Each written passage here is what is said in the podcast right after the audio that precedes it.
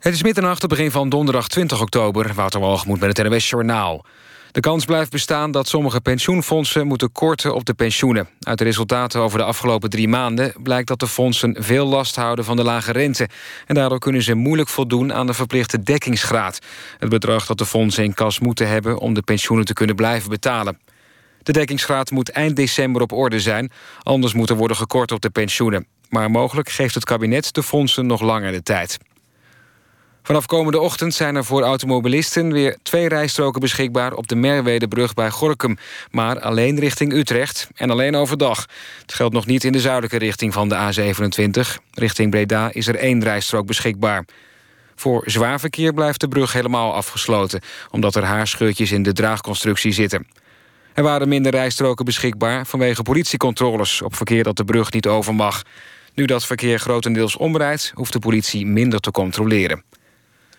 Martin Garrix is uitgeroepen tot de beste DJ ter wereld. De 20-jarige Garrix uit Amstelveen is daarmee de jongste DJ ooit die de jaarlijkse competitie van een Brits tijdschrift won. Garrix is vooral bekend geworden door zijn nummer Animals uit 2013. Hij kreeg de prijs uitgereikt aan het begin van het festival Amsterdam Dance Event. De winnaars van vorig jaar, de Belgisch-Griekse broers Dimitri Vegas en Like Mike, zakten naar plek 2. En de Nederlandse DJ Hardwell staat op 3. De lijst van beste DJ's wordt samengesteld op basis van publiekstemmen. Voetbal. PSV heeft in de Champions League de uitwedstrijd tegen Bayern München verloren. Het werd 4-1, onder meer door een kopbal van Arjen Robben. Luciano Narsing scoorde kort voor rust het enige Eindhovense doelpunt. Het weer. Vannacht trekken vanuit het noorden weer buien het land binnen. Vooral in het zuidoosten is er ook kans op mist. En de temperatuur zakt tot een graad of 6. Overdag is het wisselvallig en een graad of 12. Dit was het NOS Journaal. NPO Radio 1. VPRO. Nooit meer slapen.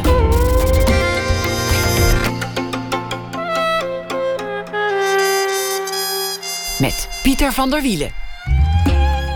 Goedenacht en welkom bij Nooit meer slapen. Aandacht zometeen voor de Netflix-superheld Luke Cage na ene. En Sia Hermanides die komt op bezoek om te praten over haar televisieserie die ze heeft gemaakt over voetbalmeisjes. Te zien op NPO 3 voor de jongeren. Nina Weijers schrijft een verhaal bij de voorbije dag. Zij is in Frankfurt op de boegmessen al daar. We beginnen komend uur met Karin Amatmoekrim. Tenzij de vader is de titel van haar nieuwe boek. Het boek is een autobiografisch verhaal over de zoektocht naar haar vader en naar haar eigen ontstaansgeschiedenis. Op haar 11e werd haar verteld dat de man die ze tot dan toe papa noemde, niet haar verwekker was. Haar biologische vader, ontdekte ze later, was een Surinaamse sportheld, een lokale legende. Erik Lie, de eerste Surinamer die de zwarte band taekwondo behaalde. Een soort kruising tussen Jackie Chan en Crocodile Dundee. Een man die het liefst zijn eigen eten schiet. En die meer kinderen verwekte, maar dat bleek pas geleidelijk. Karin Amatmoekrim werd geboren in 1976, verhuisde als kind naar Nederland, groeide op in IJmuiden, schreef eerder al andere boeken. Het Gym, over het gymnasium. De Man van Veel, geïnspireerd op Anton de Kom, een Surinaamse verzetsheld. En Wanneer wij samen zijn, een familiegeschiedenis. Een Surinaams-Nederlandse familiegeschiedenis. Karin Amatmoekrim, welkom. Dankjewel. Dat is een gebeurtenis die veel heeft veranderd. Je was 11 jaar en ineens zei je moeder, ik heb het je nooit verteld, maar je vader is niet je vader. Ja, wat weet dat je verandert wel wat. Wat weet je daar nog van dat moment en wat je toen dacht? Nou, eigenlijk heb ik alles wat ik me herinner, zo persoonlijk als ik het jou nu kan vertellen, heb ik heel letterlijk ook zo opgeschreven. Dus ik heb ook niets verbloemd. Dus zoals ik het in het boek heb opgeschreven, dat toen mijn moeder me dat vertelde, dat ik niets voelde behalve een opluchting. Een lichte opluchting. En die opluchting die is sterker geworden naarmate ik ouder werd eigenlijk. Maar ik wilde eigenlijk gewoon van die stiefvader af. Maar vanuit loyaliteit van een kind als kind naar die vaderfiguur hield ik natuurlijk heel erg aan hem vast en liet ik het me allemaal aanleunen, zoals hij zich gedroeg. Maar toen ik besefte dat hij niet echt mijn vader was, was ik daar eigenlijk gewoon heel blij om. Je dacht, gelukkig, hij is niet mijn vader. Je omschrijft hem als een man die vaak dronken was. Een alcoholist die vluchtte in bier en dromen. die vaak niet thuis was en af en toe wel thuis was. En uiteindelijk door de politie werd weggehaald.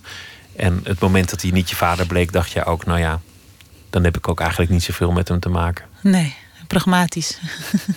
En verstandig, zo klinkt het eerlijk gezegd ook.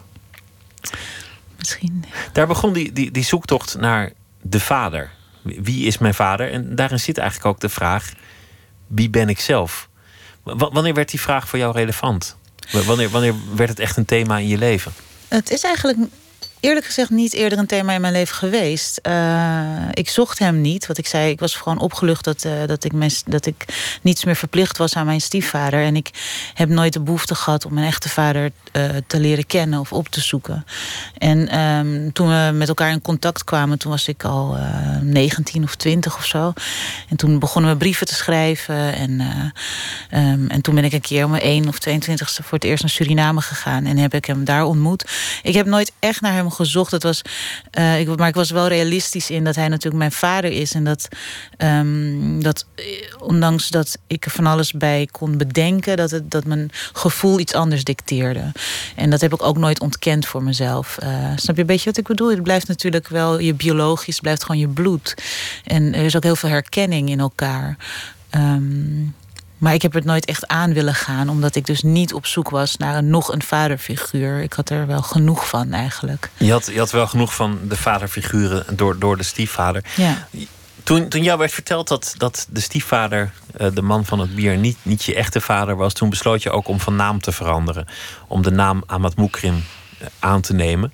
Daarvoor moest je een procedure voeren. Je moet uiteindelijk een brief uit naam van de koningin zelfs krijgen. Ja, daarvoor heette je Karin Boersma. Mm-hmm. Dat werd niet langer je naam. Waarom was dat zo belangrijk om ook die naam te schrappen? Nou, eigenlijk had het weer niet zoveel met die vader te maken. Het had meer te maken met mijn moeder, die dat niet wilde. Zij wilde niet dat ik haar naam aannam, omdat zij vond dat mij dat in de weg zou staan. Omdat het natuurlijk een behoorlijk exotische naam is in Nederland. En omdat mensen dan al bij voorbaat iets van mij zouden denken. Wat niet per se positief zou hoeven zijn. Maar ik besefte toen ik ouder werd, een tiener was en naar school ging, dat ik eigenlijk heel veel te danken heb gehad aan mijn moeder. En aan haar kracht en aan haar voorbeeld als alleenstaande moeder. Ik heb haar altijd heel erg bewonderd. En ik wilde niet dat mijn successen, als ik die al zou behalen in de toekomst, dat die op een achternaam zouden terecht zouden komen van een man die dat gewoon niet verdiende.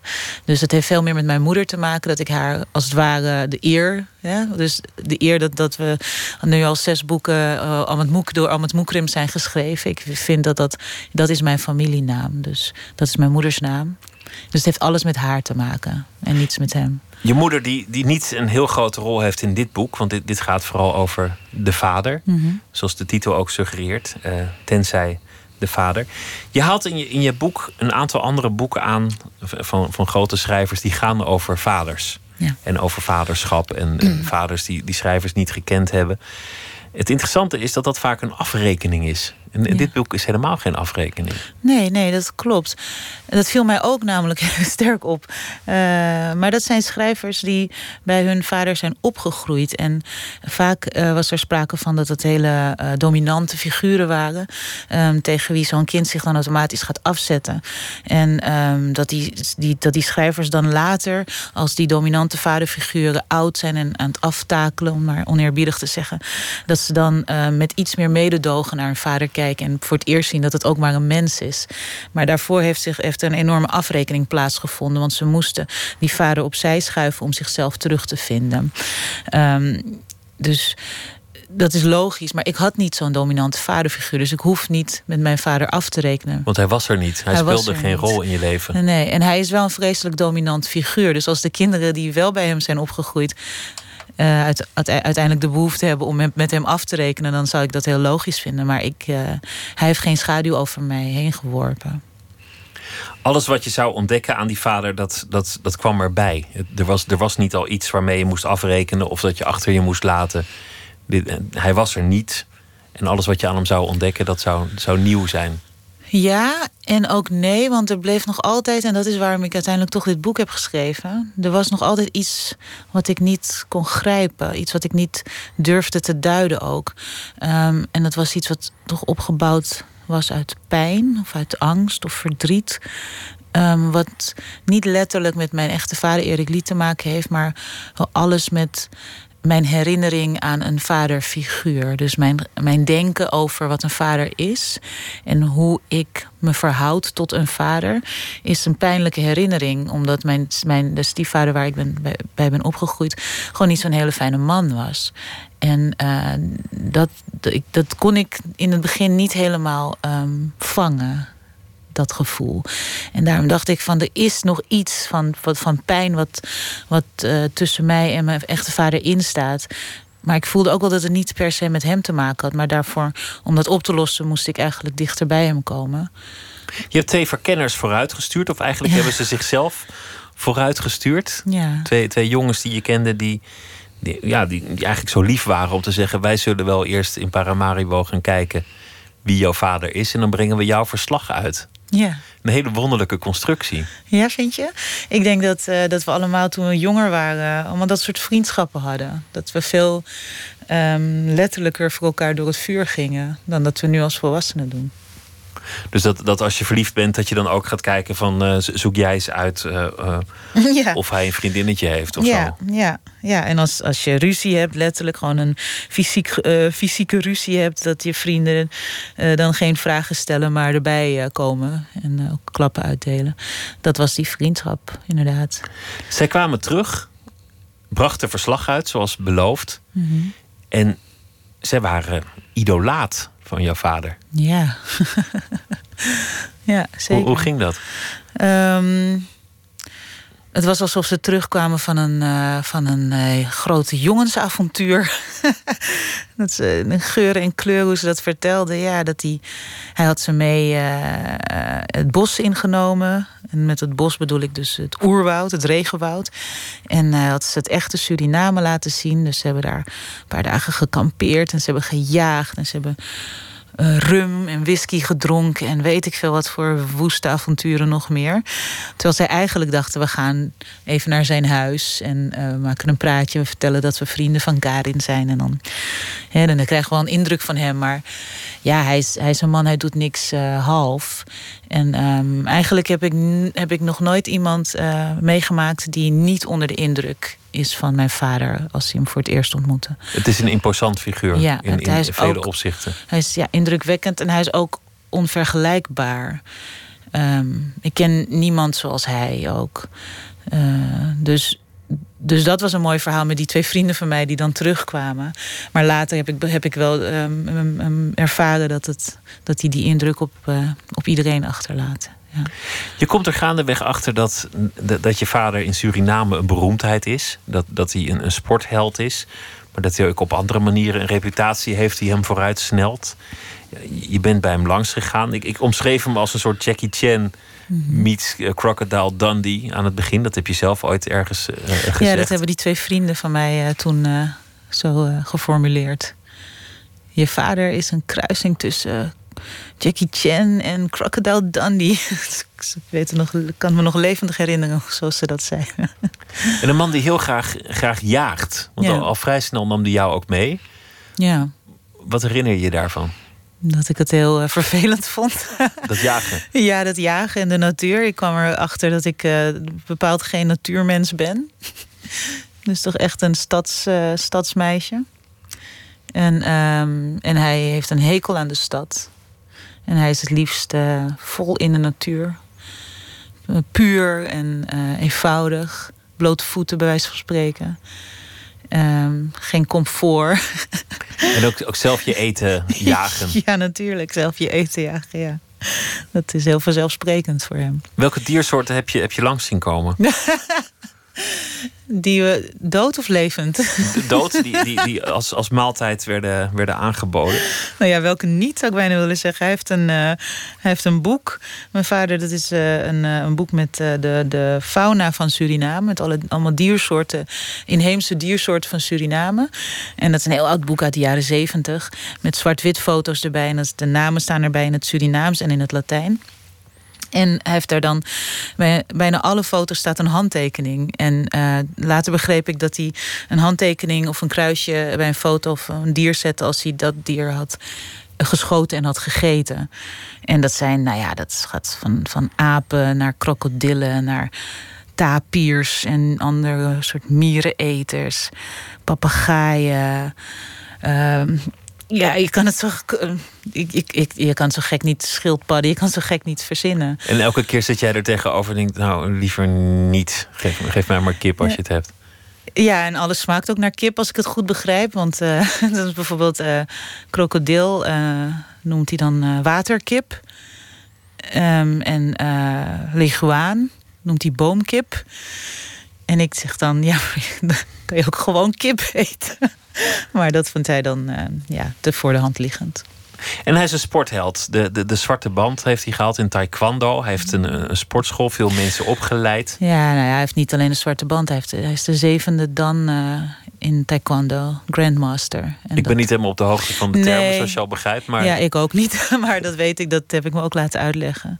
Kijk, na je zwarte band, die wel meer mensen natuurlijk hebben... kan je na een jaar trainen, kan je examen afleggen voor je eerste dan. En dan moet je weer 2 jaar trainen en dan kan je... na 2 jaar examen doen voor je tweede dan. Dan 3 jaar voor je derde dan. En zo gaat dat dan door. En er zijn gewoon niet zo heel veel mensen die zo ver komen. Omdat je al die jaren in de tussenliggende dannen... moet je de sport blijven beoefenen en ook blijven onderwijzen. Dus op een gegeven moment worden mensen gewoon ook te oud om dat te doen. En mijn vader is dus grandmaster. En die 7e dan krijg je dan... toegekend, hoef je geen examen meer voor te doen. Dat is een eretitel. En eigenlijk had hij ook alweer 8e dan moeten zijn. Maar dat is in Suriname een beetje rommelig daar nu. Maar het is hij is zo hoog gepromoveerd. Er zijn gewoon echt niet zoveel mensen die zo ver in die vechtsport zijn.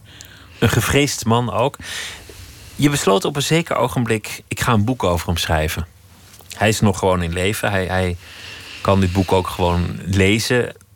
Toch dacht je, nu moet ik het doen. Dit is het moment om het te gaan doen.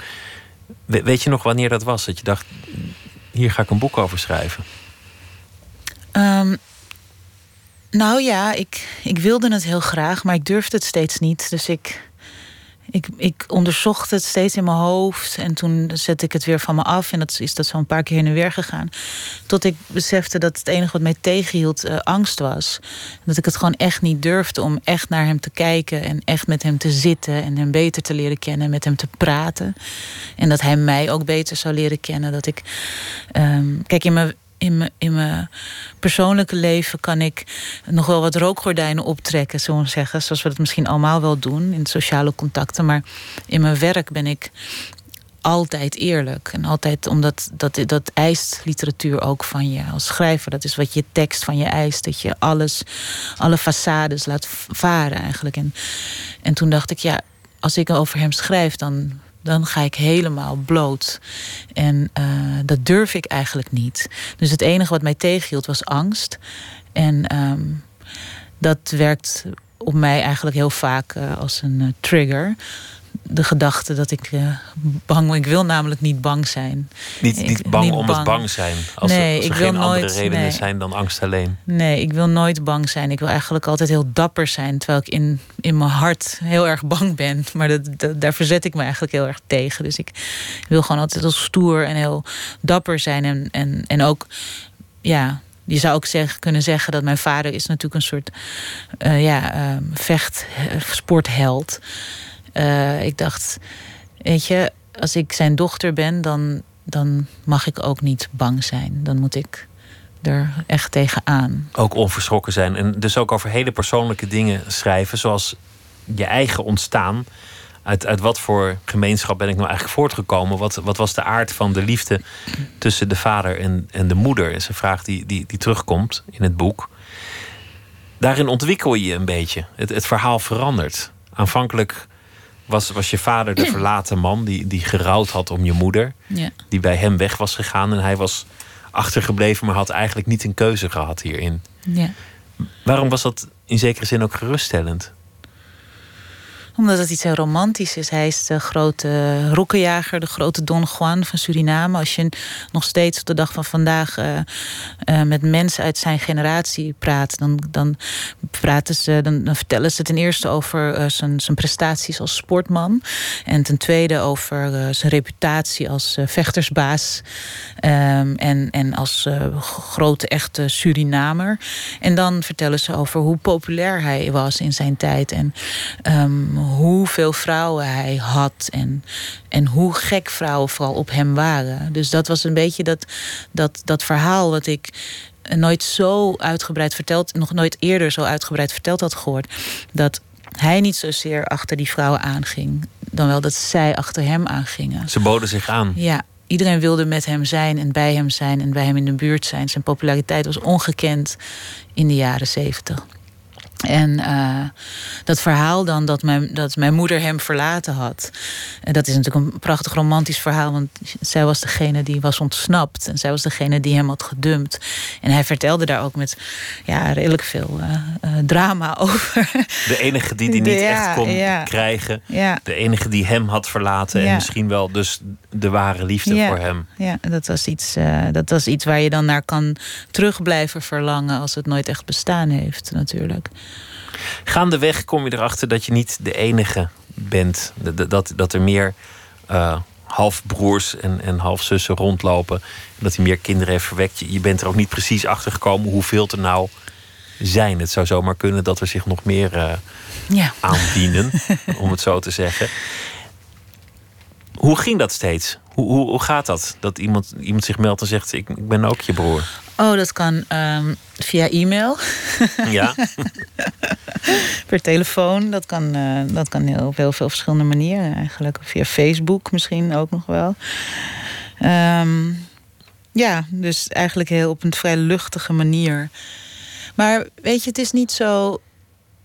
is niet zo erg. Als je begrijpt. Mijn familie is mijn moeders van mijn moeders kant. Dus mijn broertjes en zusjes van mijn moeders kant. Dat is mijn gezin. Daar ben je ook mee opgegroeid. Ja, daar heb je een echte band mee. Ja, dus ik til er niet zo heel zwaar aan. Op hoeveel staat de teller? Hoeveel kinderen weet je dat je vader heeft verwekt? Volgens mij 9. Ja. Valt wel mee, toch? Valt nog wel mee, ja. Ja, dat krijg je nog wel voor elkaar, denk ik. Ja. Op een zeker ogenblik, en dat wordt een wending in de geschiedenis, dan krijgt ook je halfbroer van de Nederlandse zijde een affaire met de halfzus van Surinaamse zijde. Ja. Geen familie van elkaar, maar wel allebei familie van jou. Ja. Onderling hebben ze geen enkele bloedband. En ze ontmoeten elkaar via jou en ze worden verliefd. Maar voor jou is het allebei familie. Ja. Ja, de werkelijkheid is soms gekker dan fictie, hè? Ik heb dat er eigenlijk helemaal niet in willen. Ik heb dat er heel lang uitgelaten. Omdat het echt best wel ongeloofwaardig is bijna. En ook ingewikkeld voor de lezer. En de luisteraar op dit moment misschien zelfs. Omdat ze dan die hele stamboom erbij moeten gaan halen. Omdat het toch een beetje gek is van je broertje en je zusje worden verliefd op elkaar. Maar ze zijn geen familie en hè? Maar ik moest dat er wel bij vertellen, omdat het ook de reden is van mijn tijdelijke breuk met mijn vader. Omdat hij mijn broertje een paar klappen had gegeven. Omdat hij zo boos was dat hij aan zijn dochter had gezeten. Ja, precies. Dus, en toen ben ik natuurlijk. Heb ik het natuurlijk voor mijn broertje opgenomen.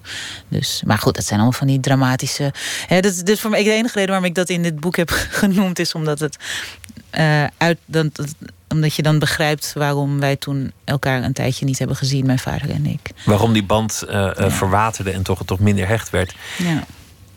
Dan komen er langzaamaan meerdere, eigenlijk steeds andere versies van het verhaal van je moeder ging weg bij je vader, of misschien ook niet. Of misschien hebben ze een tijd toch wel een relatie gehad. Of misschien was het wel andersom, dat hij eigenlijk niet zo naar haar omkeek. Mm-hmm. En op een zeker ogenblik is het bijna alsof je stopt met zoeken en denkt, ik geloof het wel. Want wat als gewoon zou blijken dat het een ongelukje was, of een niet bedoelde zwangerschap, en hij er verder niet heel veel naar om heeft gekeken?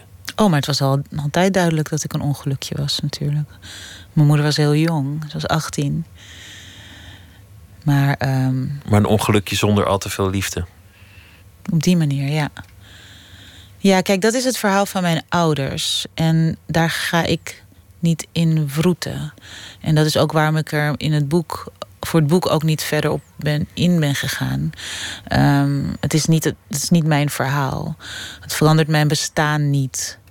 Als ik weet wat de aard van hun relatie was. Het enige is waar ik in geïnteresseerd ben, is de verhalen die mensen zichzelf en elkaar vertellen om het leven wat draaglijker te maken.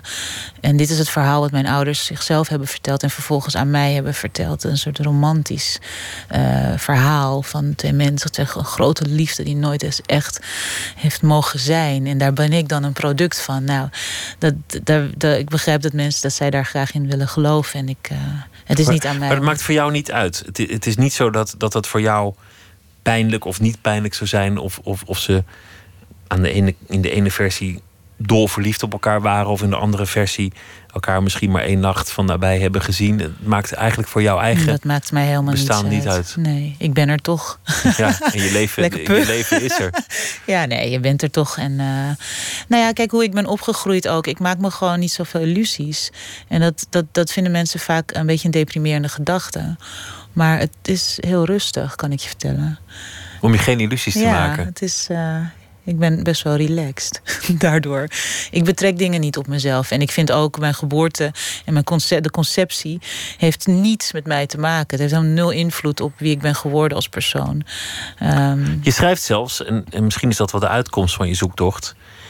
wie ik ook ben, het ligt niet daar. Nee. Daar is niet waar mijn familie, mijn geschiedenis uiteindelijk in essentie ligt.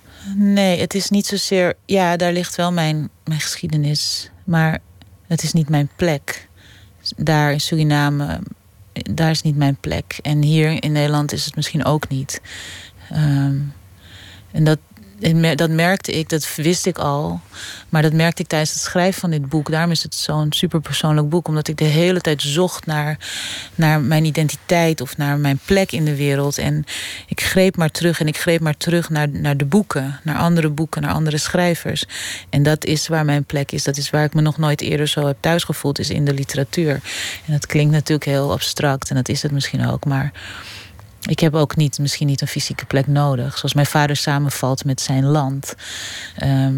Zo'n plek heb ik niet. Ja, jij bent niet echt van Suriname. Want daarvoor ben je gewoon te veel in Nederland opgegroeid. Maar hier vind je jezelf eigenlijk ook niet helemaal op je plek. Nee. Dit is ook niet helemaal waar je voelt dat je samenvalt. Misschien hoeft het ook niet een plek te hebben.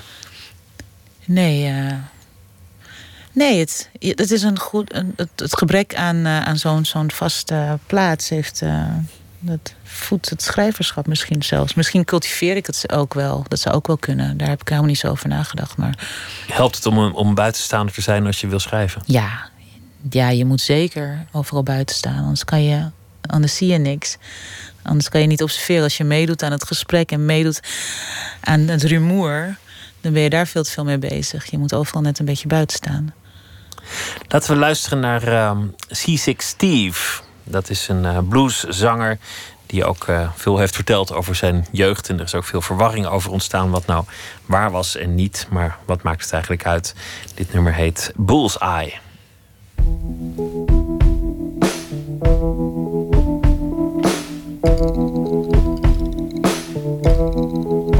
Well, I was walking down the street, yeah, wondering what happened to me. Well, I never saw it coming, but it sure did come on me.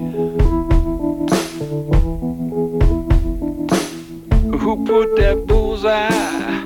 Who put that bullseye on me? Who put that bullseye? Who put that bullseye on me? Well, maybe it's time I better think about leaving this town. Too many people seeing too much of me around.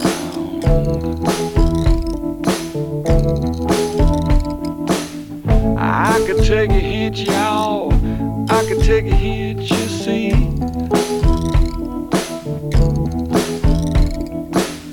I can take a hint, y'all. I can take a hint, you see. But don't you think it's time you take your bullseye off of me? Bussy.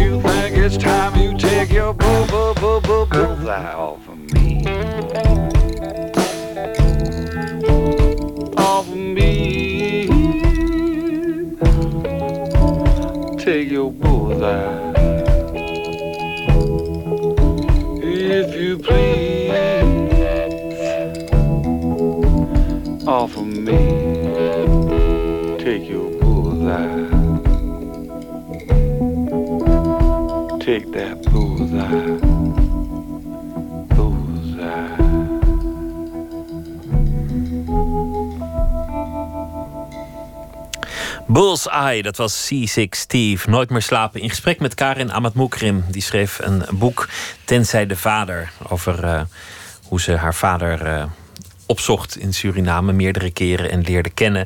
En er ook achter kwam wat zijn verhaal was. Een heel persoonlijk boek is het geworden.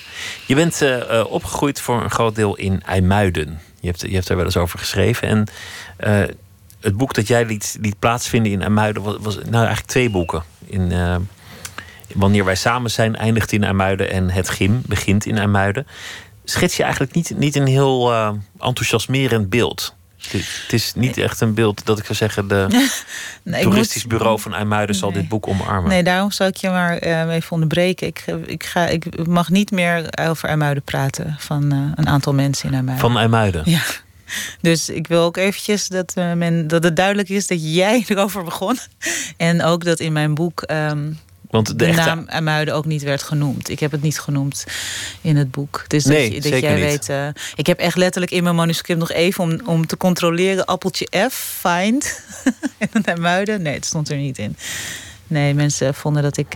ik heb er ook een beetje te luchtig over nagedacht, hoor. Moet ik eerlijk zeggen, het is natuurlijk gewoon niet leuk als je elke keer de stad waar je met veel plezier woont... en dan komt het steeds terug in interviews. Maar het is niet dat ik dat ter sprake bracht. Het is dat het natuurlijk een heel concrete plaats is... waar journalisten dan naar vragen bij mij. Nou ja, de wijk die je beschrijft in Het Gym... is een wijk die je in elke Nederlandse stad zou kunnen vinden. Ja, toevallig stond hij in IJmuiden, maar je had hem ook in Hoorn, Alkmaar... Utrecht, Heemstede, noem maar op. Overal kan je wel zo'n wijk vinden. Ja. Zo'n jaren 50 woningbouwvereniging. Ja, want in Het Gym is hij ook niet benoemd volgens mij. Want die mensen dachten dat het in Den Haag was. Omdat het vlakbij het strand was en zo. Je schrijft dat de trein er niet stopt. Dat hij er hard voorbij raast. En dat je je afvraagt waar die trein naartoe gaat. En dan blijkt het Zwolle. Schrijf ik dat? Ja. In dit boek? Nee, in Het Gym. Nou, alweer een paar jaar geleden. Dat klopt niet. Er reed helemaal geen trein... door IJmuiden. Nou, zie je, het is een fictie, romankunst. Ja, precies. Romankunst. IJmuiden kan opgelucht ademhalen. Ja, fijn. Je groeide op in een omgeving waar het eigenlijk niet gewoon was om ambitieus te zijn wanneer het aankwam op schoolprestaties.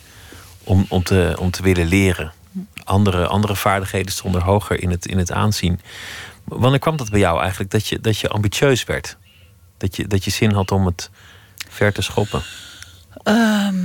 Ja, dat was altijd wel, denk ik. Maar ik kon gewoon vrij makkelijk leren. Dus dat is dan niet zozeer ambitie. Dus dat het gewoon eenvoudig kwam. Ik hoefde er niet zoveel moeite voor te doen. En mijn moeder is wat ze op een gegeven moment een tiger mom noemen. Hè? Het was allemaal niet... een 7 was niet goed genoeg. Dus ik moest gewoon altijd mijn best doen van haar. En ik deed het ook, heel braaf. Ja. Maar ja, ze vroeg me ook niet om te voetballen of zo. Ze vroeg me gewoon om goed mijn best op school te doen. En dat ging vrij eenvoudig. Dus het was niet een hele opgave. Wat voor beeld had ze daarvan? Waarom wilde ze dat zo graag? Nou, we waren natuurlijk eerste generatie immigranten. En we waren op een plek ingestroomd waar we niet wilden blijven hangen. En er is maar één manier om daar vandaan te komen. En dat is door heel hard te werken. Dat ligt voor de hand. Je moet je omhoog knokken, omdat je hier net bent aangekomen. Ja, ik heb me behoorlijk omhoog geknokt. Mark Rutte zou trots op me zijn. Dat boek heet Het Gym. En dat gaat over iemand met een vergelijkbare achtergrond. Het is niet jezelf, het is gefictionaliseerd. Die op een gymnasium komt. En op een vrij subtiele wijze beschrijf je dat het hoofdpersoon steeds een buitenstaander is. Op allerlei manieren merkt, ik ben er wel, maar ik ben er ook niet. Mm-hmm. Is dat ook jouw persoonlijke ervaring? Ja, ik denk als je veel verschillende werelden deel uit hebt gemaakt... of deel uitmaakt van veel verschillende werelden... dan hoor je er nergens echt helemaal bij. En ik heb me ook nooit de behoefte gevoeld om op te gaan in een groep mensen. Dus ook als kind niet en als tiener niet en als volwassene niet... en het is een vorm van rijkdom. En het is ook, het is niet alleen dat je niet overal niet een beetje buiten valt, maar een andere gevolg van zo'n manier van leven is dat je overal wel een klein beetje toe behoort. Als we het hebben over deze nieuwe de samenleving waarin we zitten en alle discussies die er zijn, ik voel voor alles. Want kijk, ik ben niet zwart, maar ik heb zwarte neefjes die met hoodies over straat lopen en die als een gevaar worden gezien. Dat is gewoon mijn bloed. Ik ben niet homoseksueel, maar ik heb hele goede homoseksuele vrienden. Ik ben niet moslim, maar mijn familie is wel moslim.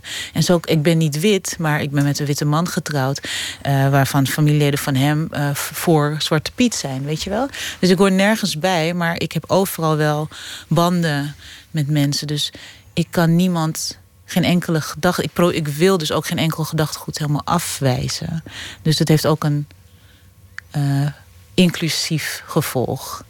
Is dat ingewikkeld? Omdat zeker de laatste jaren heb ik de indruk dat in zo'n beetje iedere discussie iedereen wordt gevraagd kant te kiezen en zich uit te spreken. En ik kan me voorstellen dat voor jou als Nederlands-Surinaams schrijver dat ook wel vaak op je bord komt. Dat mensen je vragen om je visie te geven en je uit te spreken. Ja, als ik het relevant vind, als het over de literatuur gaat, dan doe ik dat graag. Voor de rest liever niet. Want er zijn andere mensen die dat beter kunnen, die daar een vak in hebben. Die discipline beheersen. Cultureel antropoloog of zo. Economen voor mijn part. Ik ben schrijver, dus als we over dit onderwerp willen praten, dan moet het over de literatuur gaan.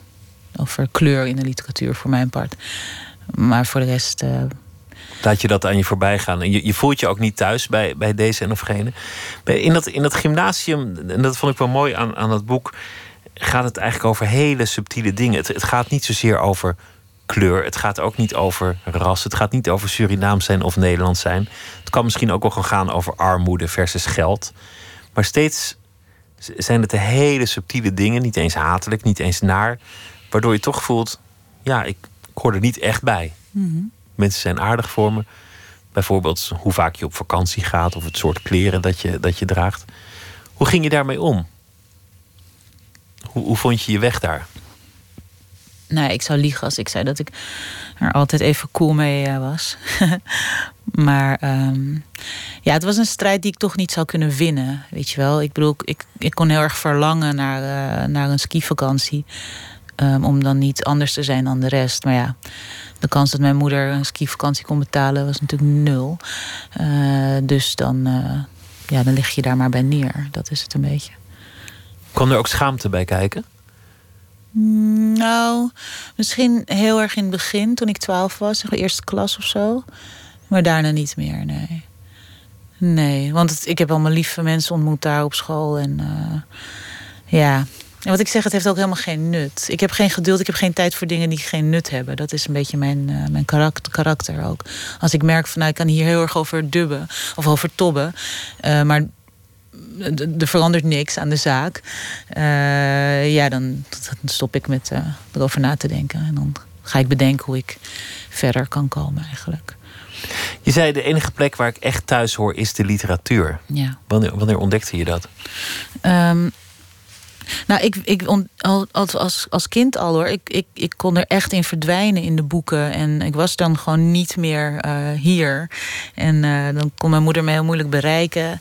Maar het is ook een manier om weg te dromen. Om op een andere plek te zijn. Ja, de wereld werd gewoon veel groter in een boek. Dus je kon elk boek oppakken, merkte ik al snel. En dan kon ik voor de duur van het boek ergens anders zijn. Dus daarin voelde ik me thuis. En ik leerde er ook gewoon heel veel van. Dat is natuurlijk wel het ding met boeken.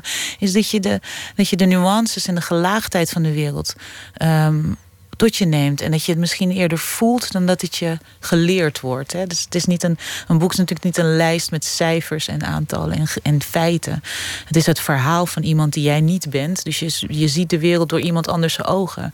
En daarin schuilt gewoon dat is heel waardevol.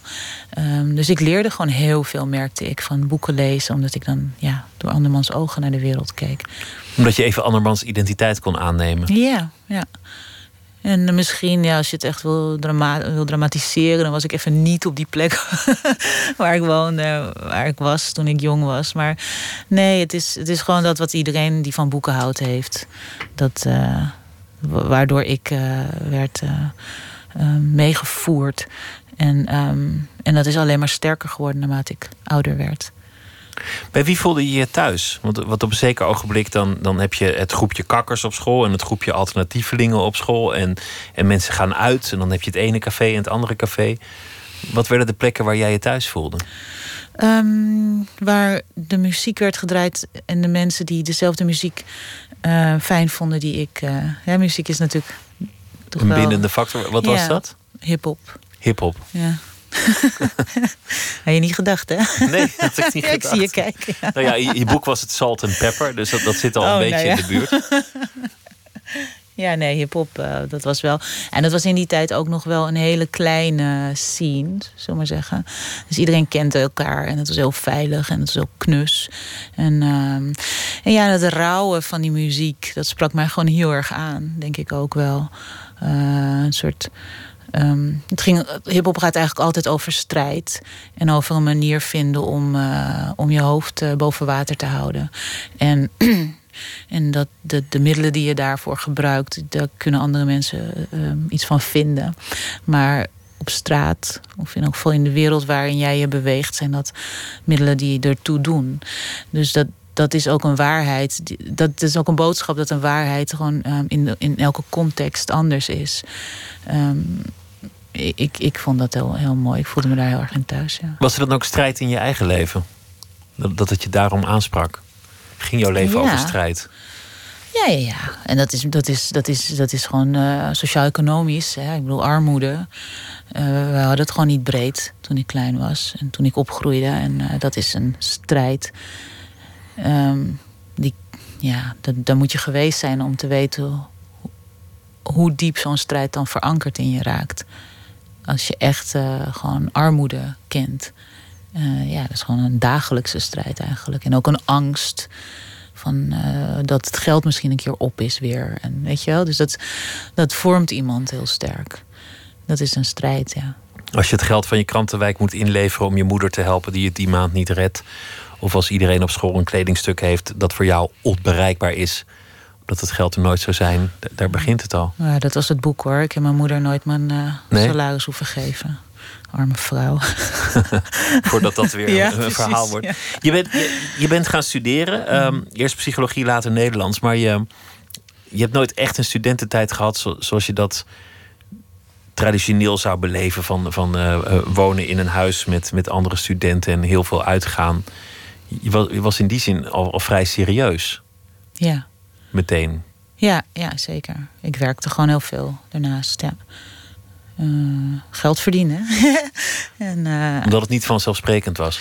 Nou, heel concreet. Ik moest mijn collegegeld betalen natuurlijk. En mijn boeken. En vooral met psychologie was dat heel duur. Dat waren hele dure boeken, herinner ik me. Al mijn Engelse boeken ook. En,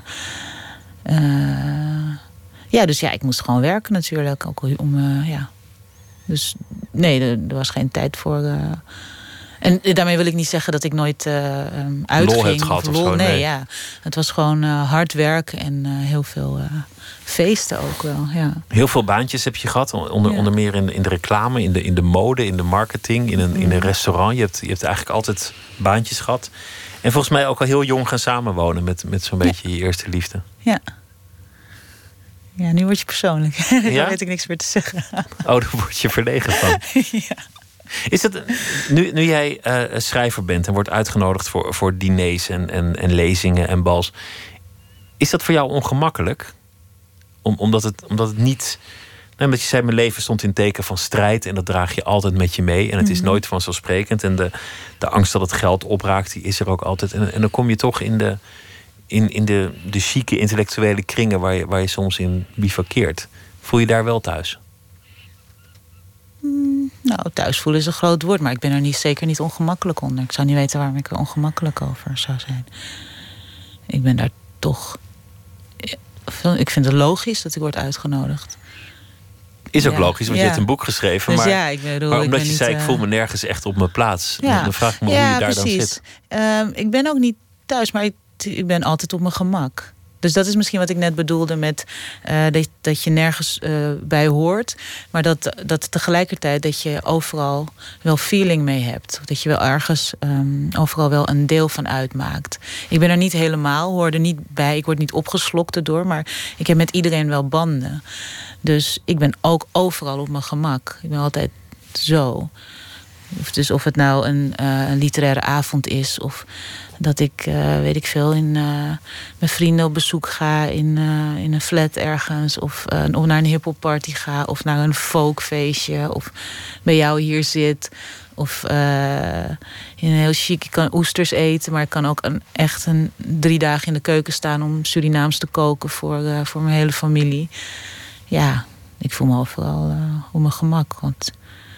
Het is toch allemaal een beetje hetzelfde. Eigenlijk heb je het omarmd, het buitenstaanderschap. Eigenlijk is het je kracht geworden. Nou, literair, ja, als schrijver... Ik heb het wel echt, inderdaad... voor mijn schrijverschap werkt het heel goed. Zeker. Sociaal is het niet altijd even makkelijk, hoor. Met vrienden, dat ik soms niet bereikbaar ben... of soms even het af laat weten of zo. Maar ja, in mijn schrijverschap heb ik het absoluut omarmd. We gaan luisteren naar hiphop van dit moment... Of rap, het is eigenlijk alweer heel ver afgedwaald van wat het ooit was. Frank Ocean en het nummer heet Pink and White. Nice. Yeah.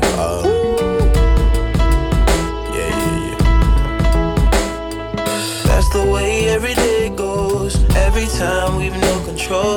If the sky is pink and white. If the ground is black and yellow, it's the same way you showed me. Nod my head, don't close my eyes. Halfway on a slow move. It's the same way you showed me. If you could fly, then you'd feel south. Up north's getting cold soon. The way it is, we're on land. So I'm someone to hold true. Keep you cool when it's still alive. Won't let you down when it's all ruined. Just the same way you showed me. Showed me. You showed me love. Glory from above. Regardless, dear. It's all downhill from here. In the wake of a hurricane. Dark skin of a summer shade. Nose dive in the floodlines. tall tower, milk crate. It's the same way you showed me. Cannonball off the porch side, older kids trying off the roof. Just the same way you showed me, you were sure.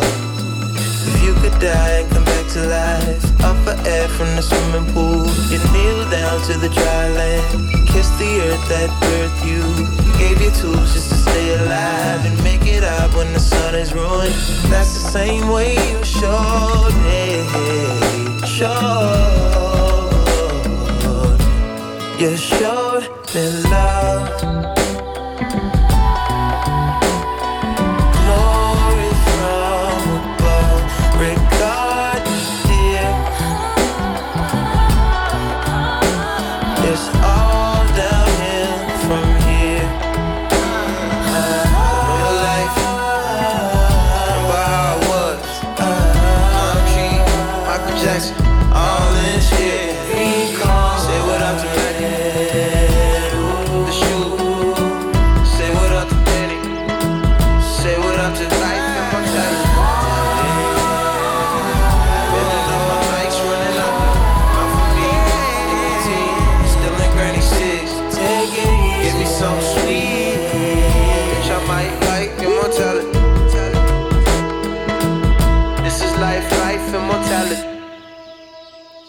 Frank Ocean, Pink and White van zijn tweede album Blond. Karin Amatmoekrim zit tegenover mij. Zij is schrijver, geboren in Suriname, maar al jong verhuisd naar Nederland. En heeft inmiddels al zo'n 6 boeken geschreven. Ik hoop dat ik het goed zeg. Ja. Misschien over 7. Ik was even de tel kwijt. Je schrijft over onderwerpen deels in Nederland, soms ook Suriname. Je hebt één boek geschreven geïnspireerd op Anton de Kom. Iemand die in Nederland niet zo heel bekend is, maar in de Surinaamse geschiedenis een enorme rol speelt. Mm-hmm. En ook in Nederland een belangrijke rol heeft gespeeld, maar misschien niet altijd daarvoor de aandacht heeft gekregen. Het was een roman, maar geïnspireerd op de grote de Kom. Wie was hij? Als je het in het kort zou moeten uitleggen. Anton de Kom was een verzetstrijder. Dat was iemand die opkwam voor mensenrechten. Aanvankelijk in Suriname voor de rechten van de Javaanse contractarbeiders die door de Nederlanders in Suriname enorm werden uitgebuit. En hij was antikoloniaal. Dus hij sprak zich ook uit tegen de aanwezigheid van Nederland in Indië. En daardoor werd hij als staatsgevaarlijk beschouwd. En hij is in de gevangenis gezet zonder proces. En uiteindelijk hij woonde in Nederland, brak de Tweede Wereldoorlog uit en toen heeft hij zich aangesloten bij het verzet tegen de Duitsers, omdat hij een mensenrechtenactivist was. Dus hij vond ook dat de Nederlanders niet zouden moeten lijden onder een ander volk. En toen is hij kort voor de bevrijding opgepakt eigenlijk door de Duitsers en is hij naar Neuengamme afgevoerd. En hij is volgens mij een week of 10 dagen voor de bevrijding overleden in een concentratiekamp. Een Surinaamse verzetsheld die in Nederland onvrijwillig hier terechtgekomen ook een verzetsheld werd. Dat is in het kort het verhaal. Ja. En dan hebben we het nog niet gehad over alle andere talenten die hij bezat en bijzondere dingen die hij deed. Jij probeerde een mens van hem te maken in het boek. Met krachten en zwaktes. Met mooie momenten en minder mooie momenten. Wat interessant was in de ontvangst van het boek was dat niet bij iedereen in Suriname goed viel. Nee. Voor hen was je toch te veel een Nederlander om dit onderwerp aan te pakken. Ik weet niet, dat werd gezegd. Maar het ging er vooral om dat ik hem had beschreven in een paar maanden dat hij in een psychiatrische inrichting heeft gezeten.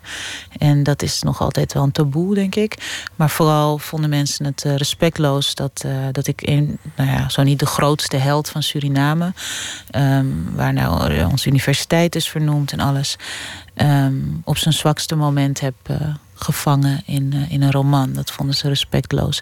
En eigenlijk zeiden vooral de mensen dat die het boek niet hadden gelezen. Want als je die samenvatting, dan begrijp ik dat je denkt dat ik echt aan de haal ben gegaan met die man. Maar dat is dat boek natuurlijk niet. Het boek laat gewoon zijn kracht. Het was een liefdevol boek. Ja. Maar ik heb gezegd, lees dat boek. Als je het niet leest, dan ga ik ook niet in discussie. Maar dat is, ik vond het wel pijnlijk. Ja, mensen vonden het respectloos. Bij voorbaat eigenlijk al. Ja. Omdat het een soort vaderfiguur was voor velen. En kennelijk heb je een vaderfiguur van zijn van zijn sokkel gehaald door er een gewoon mens van te maken?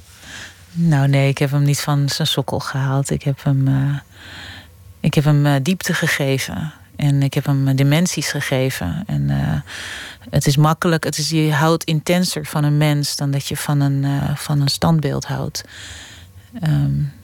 Ik denk als iedereen die dit boek heeft gelezen, De Man van Veel, houdt oprecht van Anton de Kom, van wie hij misschien was. In elk geval wie hij in mijn ogen was, in mijn versie. Er is niemand die dat boek heeft weggelegd en heeft gedacht, wat is dit voor zwakke, zielige, agressieve man of zo. Het was een boek uit bewondering geschreven en ook om de man te eren. En niet om wat voor redenen dan ook. Je hebt ook niet een standbeeld van je vader willen maken met dit boek. Nee, ik ben misschien niet geïnteresseerd in standbeelden. Daar zeg je wat. Is dat iets waar je bang voor was toen je dit boek schreef over je vader? Dat je hem ook in al zijn aspecten beschrijft. Nou, ik weet hoe ik schrijf. Ik weet hoe ik kijk, laat ik het zo zeggen. Maar daar ben ik niet bang voor. Ik was wel bang dat hij zou verwachten dat ik een biografie van hem zou schrijven. En dat ik hem alleen maar zijn heldendaden zou opsommen. Een heldenepos. Ja, dat heb ik wel echt van tevoren tegen hem gezegd. Het is een onderzoek en u weet zelf ook wel dat er nog wat schaduwkanten zijn. Maar mijn vader blijkt dapper genoeg en trots genoeg, denk ik, op zichzelf in elk geval te zijn om dat te erkennen ook. De dingen die hij misschien waar hij misschien spijt van heeft of zo. Die hij minder goed heeft gedaan. Ja. Wat was zijn reactie op het boek? Hij is heel blij wel. Ik weet niet of hij het hele manuscript heeft gelezen. Het boek is nog niet in Suriname. Maar ik heb de moeilijkste hoofdstukken heb ik wel aan hem voorgelezen, zodat hij wel weet wat erin kwam te staan. Die zijn ook gefilmd trouwens, bedenk ik nu. Bedenk ik niet, maar schiet me nu weer te binnen. Want er wordt een documentaire gemaakt over dit boek en over mij en mijn vader. En de regisseur wilde heel graag erbij zijn als ik mijn vader de moeilijkste fragmenten ging voorlezen. Wat op zichzelf natuurlijk best een goed idee is, maar in de praktijk nogal pijnlijk. En dat vond hij. Hij vond het wel moeilijk. Maar hij. Hij heeft niet tegen mij gezegd, ik wil dat je het eruit haalt. Dat vond ik dan heel stoer wel van hem. Wat ik meende te lezen is dat jullie ondanks alles gewoon wel een band hebben gekregen. Ja. Wat ook de aard van jouw conceptie was. En wat ook de aard van zijn leven was. En hoe jullie elkaar ook hebben ontmoet. Jullie hebben inmiddels wel echt een band. Ja. En zijn ook trouw aan elkaar. Ik denk dat mijn vader en ik heel veel in elkaar herkennen. En dat is dat genadeloze. En dat gewoon dat sterke verlangen naar vrijheid en naar zelfstandigheid. En naar bij niemand willen horen en je eigen regels maken. En bij hem met vrouwen en weet ik veel wat allemaal. Ja, dat zijn er natuurlijk wel slachtoffers gevallen, links en rechts. Ik zal ook ongetwijfeld slachtoffers hebben gemaakt en nog wel meer maken. Dat mag mijn dochter dan een boek over schrijven. Maar we lijken gewoon heel sterk op elkaar in dat verlangen naar vrijheid. En waar hij dan met zijn truck de jungle in rijdt om daar even buiten de stad te zijn, daar ga jij een boek in. Dat is misschien het verschil. Dat is het verschil, ja. Dankjewel dat je wilde komen vertellen over het boek Tenzij de Vader, Karin Amatmoekrim. Dankjewel. Dankjewel. Zometeen gaan we verder met Nooit meer slapen. Nina Weijers heeft een verhaal geschreven bij de voorbije dag. We gaan een niet eerder uitgebracht nummer van David Bowie laten horen. En we onderzoeken ook de stelling die het Amerikaanse blad Rolling Stone poneerde, dat de Netflix-serie held Luke Cage de eerste superheld van de Black Lives Matter-beweging zou zijn. Dat allemaal zometeen in Nooit meer slapen. Twitter, @vpro-nms. We zitten ook op Facebook en u kunt zich abonneren op onze podcast via iTunes of de website van de VPRO. vpro.nl/nooitmeerslapen.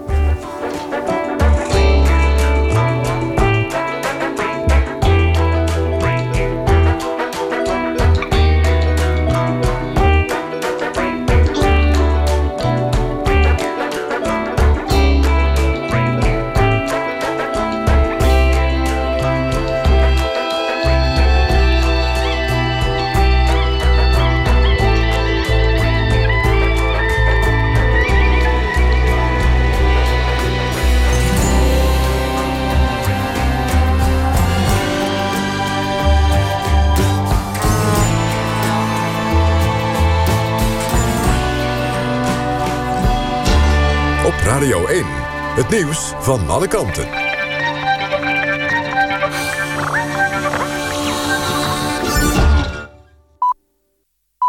1:00, Wouter Walgemoet met het NOS Journaal. Volgende maand wordt er een internationaal plan opgesteld voor een wapenstilstand in Oost-Oekraïne. Dat zei de Oekraïense president Poroshenko na gesprekken in Berlijn met Duitsland, Frankrijk en Rusland. De landen praten daar over de naleving van de Minsk-vredesakkoorden. Die werden eerder afgesloten tussen de Oekraïense regering en de pro-Russische rebellen die de macht hebben in delen van Oost-Oekraïne. Volgens het Westen worden de Minsk-akkoorden door beide partijen geschonden. De kans blijft bestaan dat sommige pensioenfondsen moeten korten op de pensioenen. Uit de resultaten over de afgelopen 3 maanden... blijkt dat de fondsen veel last houden van de lage rente. En daardoor kunnen ze moeilijk voldoen aan de verplichte dekkingsgraad. Het bedrag dat de fondsen in kas moeten hebben om de pensioenen te kunnen blijven betalen. De dekkingsgraad moet eind december op orde zijn. Anders moet er worden gekort op de pensioenen. Maar mogelijk geeft het kabinet de fondsen nog langer de tijd. Martin Garrix is uitgeroepen tot beste DJ ter wereld. De 20-jarige Garrix uit Amstelveen is daarmee de jongste DJ ooit die de jaarlijkse competitie van een Brits tijdschrift won. Garrix is vooral bekend geworden door zijn nummer Animals uit 2013. Hij kreeg de prijs uitgereikt aan het begin van het festival Amsterdam Dance Event. De lijst van beste DJ's wordt samengesteld op basis van publiekstemmen. Ruimtevaartorganisatie ESA hoopt vanochtend duidelijk te hebben of de ruimtesonde Schiaparelli een geslaagde landing heeft gemaakt op Mars. Tijdens die landing, afgelopen middag, ging het contact verloren. Sinds die tijd zijn er wel signalen binnengekomen, maar die moeten nog worden bestudeerd. En daarom kan de vluchtleiding in Darmstadt nog geen uitsluitsel geven. Het weer: vannacht trekken vanuit het noorden weer buien het land binnen. Vooral in het zuidoosten is er ook kans op mist. De temperatuur zakt tot een graad of 6.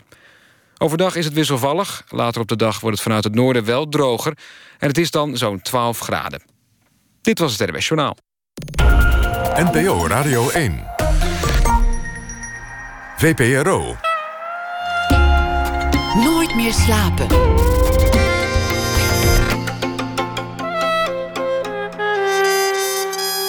Met Pieter van der Wielen. Zometeen gaan we het hebben over voetbalmeisjes. Een voetbalserie met meisjes in de hoofdrol. Want als het over voetbal gaat, gaat het meestal over mannen. En televisiemaker Sia Hermanides vond het leuk om dan ook eens een serie over het vrouwenvoetbal te maken. We laten een niet eerder uitgebracht nummer van David Bowie horen. En we gaan het hebben over de Netflix-held Luke Cage. Allereerst naar Frankfurt. Daar is de boegmesse deze week bezig. Nederland en Vlaanderen zijn gastland. En al daar aanwezig is Nina Weijers. En deze week zal ze elke nacht een verslag maken bij de voorbije dag. En haar boek, noem ik ook nog even, heet De Consequenties. Is al in 5 talen, 5 landen vertaald. En zal misschien nog een nieuwe vertaling erbij krijgen. Daar in Frankfurt. Nina Weijers, goeienacht. Goeienacht. Hoe was het vandaag in Frankfurt? Ja, what can I say? Lange, redelijk overweldigende dag. Waarin ik letterlijk alleen tijdens het eten even snel tijd had om wat op te schrijven voor vanavond. Dus dat zegt wel wat, denk ik, over wat voor soort dag het was. Ja, het is een soort kilometers lopen tussen al die het is een soort, ja, het is redelijk bizar eigenlijk. Overweldigend. Maar het is ook heel leuk. Ja, redelijk, ja, het is wel een beetje overweldigend. Je voelt je heel nietig als persoon. Maar tegelijkertijd is het een ongelooflijk strak georganiseerde, geoliede machine. En is het ook eigenlijk heel leuk om ik moet optreden vandaag best veel. En ik had gedacht van, dan sta je daar, hè, voor mensen die op doorreis zijn en niet naar je luisteren. Maar dat is hier bij die Duitsers toch absoluut niet het geval. Die blijven gewoon heel netjes luisteren. Dat is heel fijn. Niet een soort festivalsfeer van mensen met een blokkenschema die snel naar de volgende door moeten. Die naar het volgende, ja, dat zou je denken. In Nederland is dat soms wel zo, maar hier is dat toch anders. Ja. Ja. Ik ben benieuwd naar het verhaal. Ga je gang. Ja. Het gebeurde voor het eerst in Hamburg. Daarna in Berlijn. En vandaag hier op de Boegmesse. Steeds zien ze er hetzelfde uit. Middelbare leeftijd, piekerig gezichtshaar, gebreide trui, smoeselig linnen tasje om de schouder. Elke keer gebeurt het onverwacht. Net op het moment dat ik me onbekeken waan.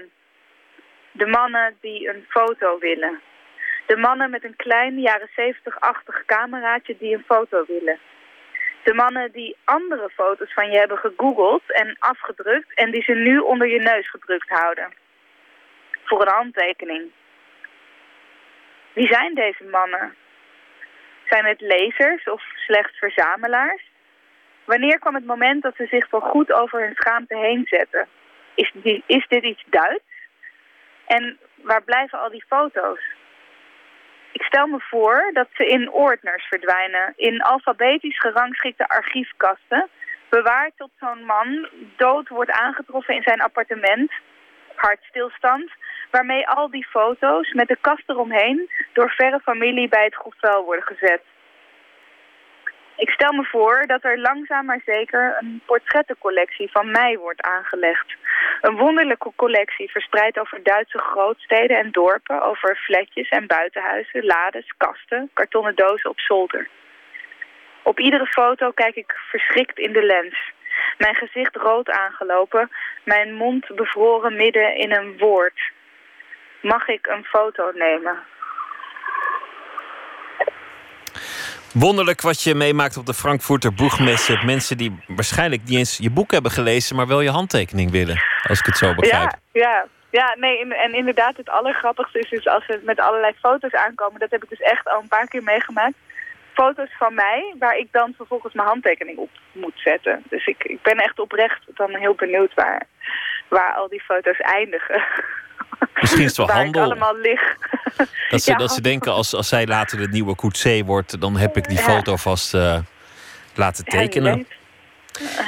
Dankjewel. Goeienacht en heel graag weer tot morgen, Nina Weijers. Dank je. Tot morgen. David Bowie, een van de grote verliezen van het afgelopen jaar. 2 dagen voor zijn overlijden kwam het album Black Star uit.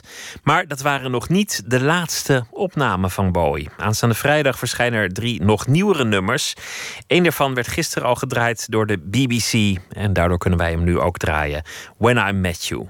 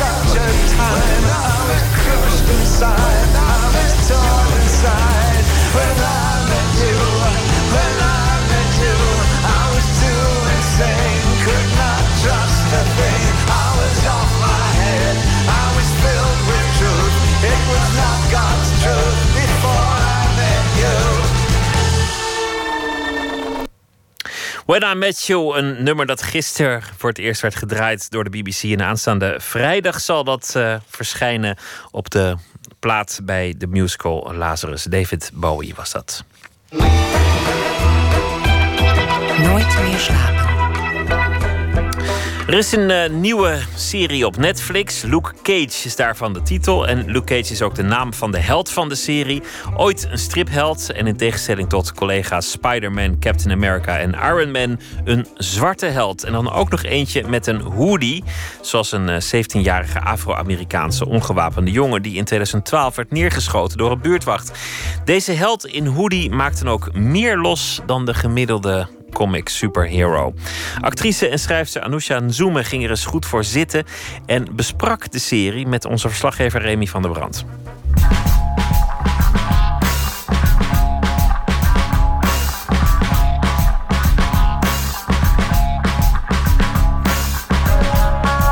Luke Cage gaat over een man die duidelijk in de problemen is geraakt. Hij heeft in de gevangenis gezeten.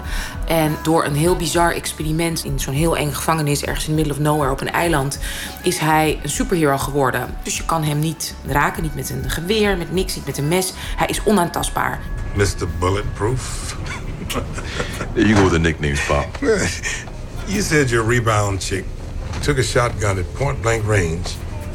pointed it under your chin and pulled the trigger. Still get the occasional headache. Not a problem for you, Power Man. En hij probeert eigenlijk zijn leven gewoon weer op orde te krijgen. En hij heeft gewoon een baantje ergens bij een kapperszaak en ergens bij een club. Maakt hij schoon. Billy, what do you do up in here, bruh? I sweep hair, Shamik. I also mop. I wash the towels. And I make sure that plate glass window stays spotless. It's called work. Something you would never understand. Hij raakt toch in verwikkeling met de situatie in Harlem van geweld. Dus er is een crimineel en die vermoordt weer iemand waar hij heel veel om geeft. En dan, voordat hij het weet, is hij toch betrokken in een strijd voor goedheid... om mensen te helpen en te redden. Terwijl hij juist zich had voorgenomen dat niet te gaan doen. You don't have to think about all the people you could help. You should be more ambitious. What if my ambition is to sweep hair, wash dishes, and be left the hell alone? Well, that would be a waste. You think I asked for any of this? I was framed, beaten, and put in some tank like an exotic fish. Came out with abilities. Saved your life. More like ruined it.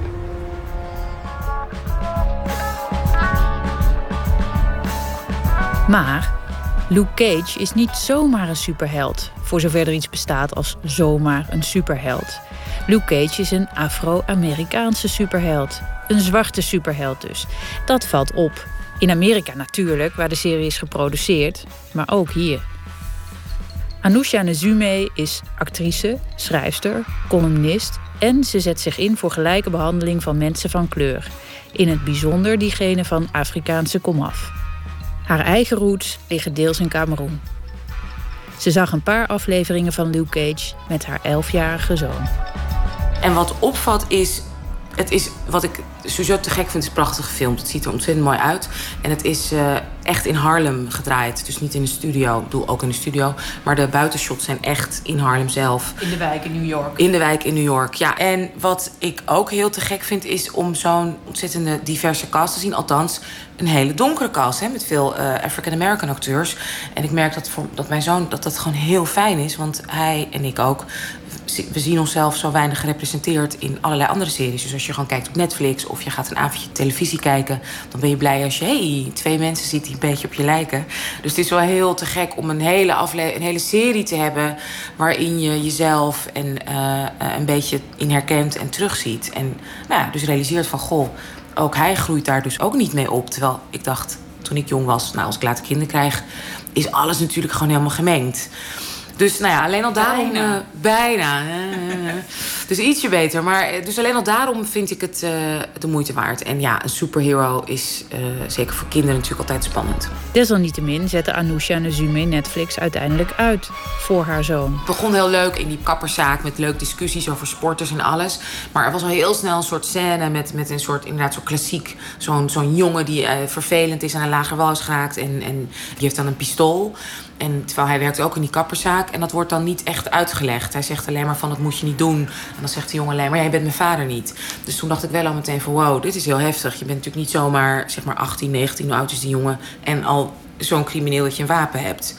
Snap je? Dat vind ik een moeilijk beeld. En dan wil ik dat ook echt stoppen en uitleggen aan mijn kind. Dat hij niet denkt van, oh, zo gaat het daar.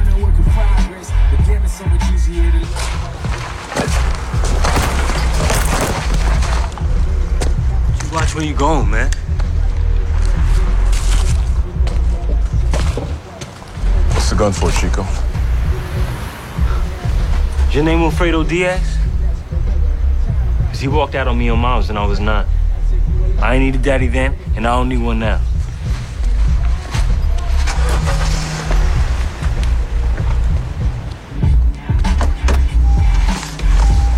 Just get this money. Nee, maar er wordt misschien een beetje van uitgegaan dat kijkers dat wel snappen. Of daar achtergrondinfo bij hebben. Kinderen hebben dat natuurlijk niet. Nee, kinderen hebben dat niet. Kijkers wel. Maar wat er gebeurt vervolgens, vind ik, in Luke Cage is... als je het niet uitlegt, als je het niet toch ook neerzet in de sociaal-maatschappelijke context... waarom er überhaupt een Harlem is... dan bestaat het gevaar dat het wordt geglamorized. Weet je, dat geweld een beetje leuk en spannend wordt gevonden. Alsof het een keuze is. Alsof deze jongen in die wijk woont en denkt, ik word lekker een gangster. Maar dat is niet zo. Het is heel moeilijk voor hem om een andere keuze te maken... als je in armoede opgroeit. Dus het is niet zozeer dat zwart betekent... Hè, als je African American bent, dat je meer kans hebt om gewelddadig te worden. Het is zo dat als je arm bent, dat je meer kans hebt om het criminele pad op te gaan. En ik vind dat heel belangrijk, want de beeldvorming is heel negatief naar zwarte mensen toe... en zeker naar zwarte mannen toe. Zeker nu in Amerika. Maar mannen, nou ja, zoals we allemaal weten... zo ongeveer om de zoveel dagen horen we weer iemand zelfs met of zonder wapen... die wordt neergeschoten door de politie. Dus, en dat hoort mijn zoon ook. Dus ik vind het heel belangrijk, vind ik juist ook in entertainment... om die link te blijven maken, vind ik persoonlijk.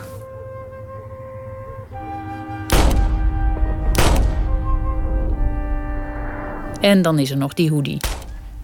U weet wel, zo'n trui met zo'n capuchon eraan vast... die superheld Luke Cage het liefst lekker warm over zijn hoofd draagt. Heel toevallig, net als Trayvon Martin... een 17-jarige ongewapende Afro-Amerikaanse jongen... die in 2012 werd doodgeschoten door een buurtwacht. Hij ging even snoep en een drankje halen bij een buurtwinkel. Nee, dat is natuurlijk niet toevallig... zegt de acteur achter Luke Cage op de Amerikaanse nieuwswebsite The Huffington Post. Hij is een held in een hoodie... in plaats van die gespierde gast in dat kekke gele jaren 70 bloesje... die superstrakke broek, die dikke ketting om zijn middel... en metalen armbanden die ooit de covers van stripboeken sierden. Want Luke Cage is net als Spider-Man, Captain America en de Hulk... een stripheld van Marvel Comics. Ja, dat is zo, want Luke Cage in de jaren 70 had een soort rode broek en een geel shirt en een soort kroon. Ja man, een superheldenpak. Een superheldenpak, en dat zie je ook in een aflevering, zie je dat ook terug. Dat hij uit een gevangenis ontsnapt en toevallig zo'n soort outfit aan heeft. En dan denkt, oh nee, dus dat is wel heel geestig. Dus dat is op zich wel een mooie ode. Maar het is een beetje, je moet een beetje, ja, leuk een ode, maar dit... Is dat wel genoeg, is een beetje mijn vraag. Kan je het wel maken nu in deze tijd in de Verenigde Staten... met zoveel geweld tegen zwarte mensen... om alleen maar te zeggen, nou, wij zijn verder niet politiek.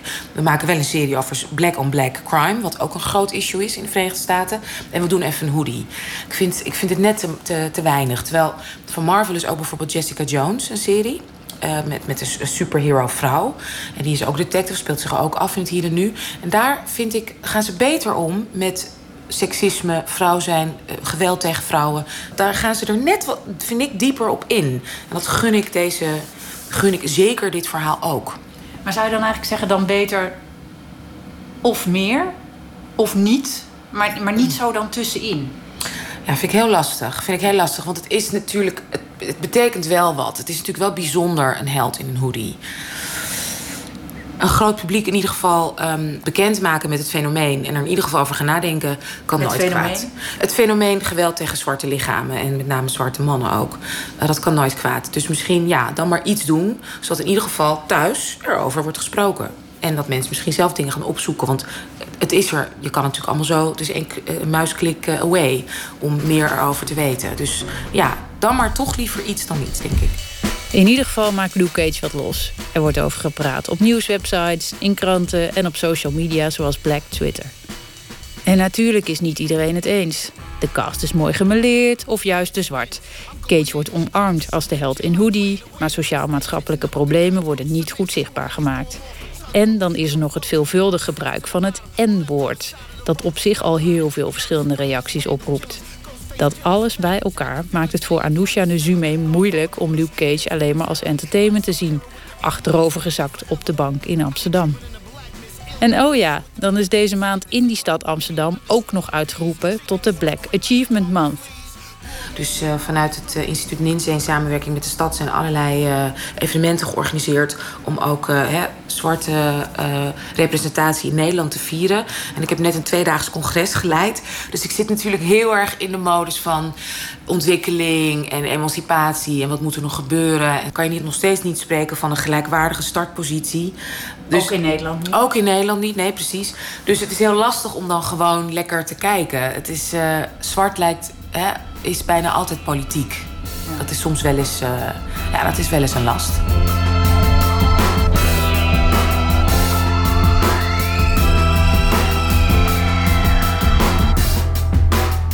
Actrice en schrijfster Anousha Nzume in gesprek met Remy van der Brand over de nieuwe Netflix-serie Luke Cage.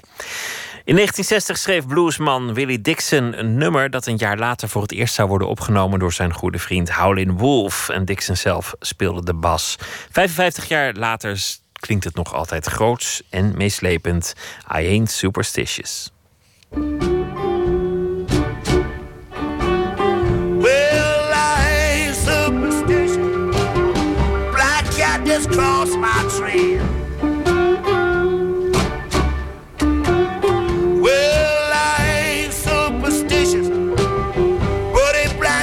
Cross my trail.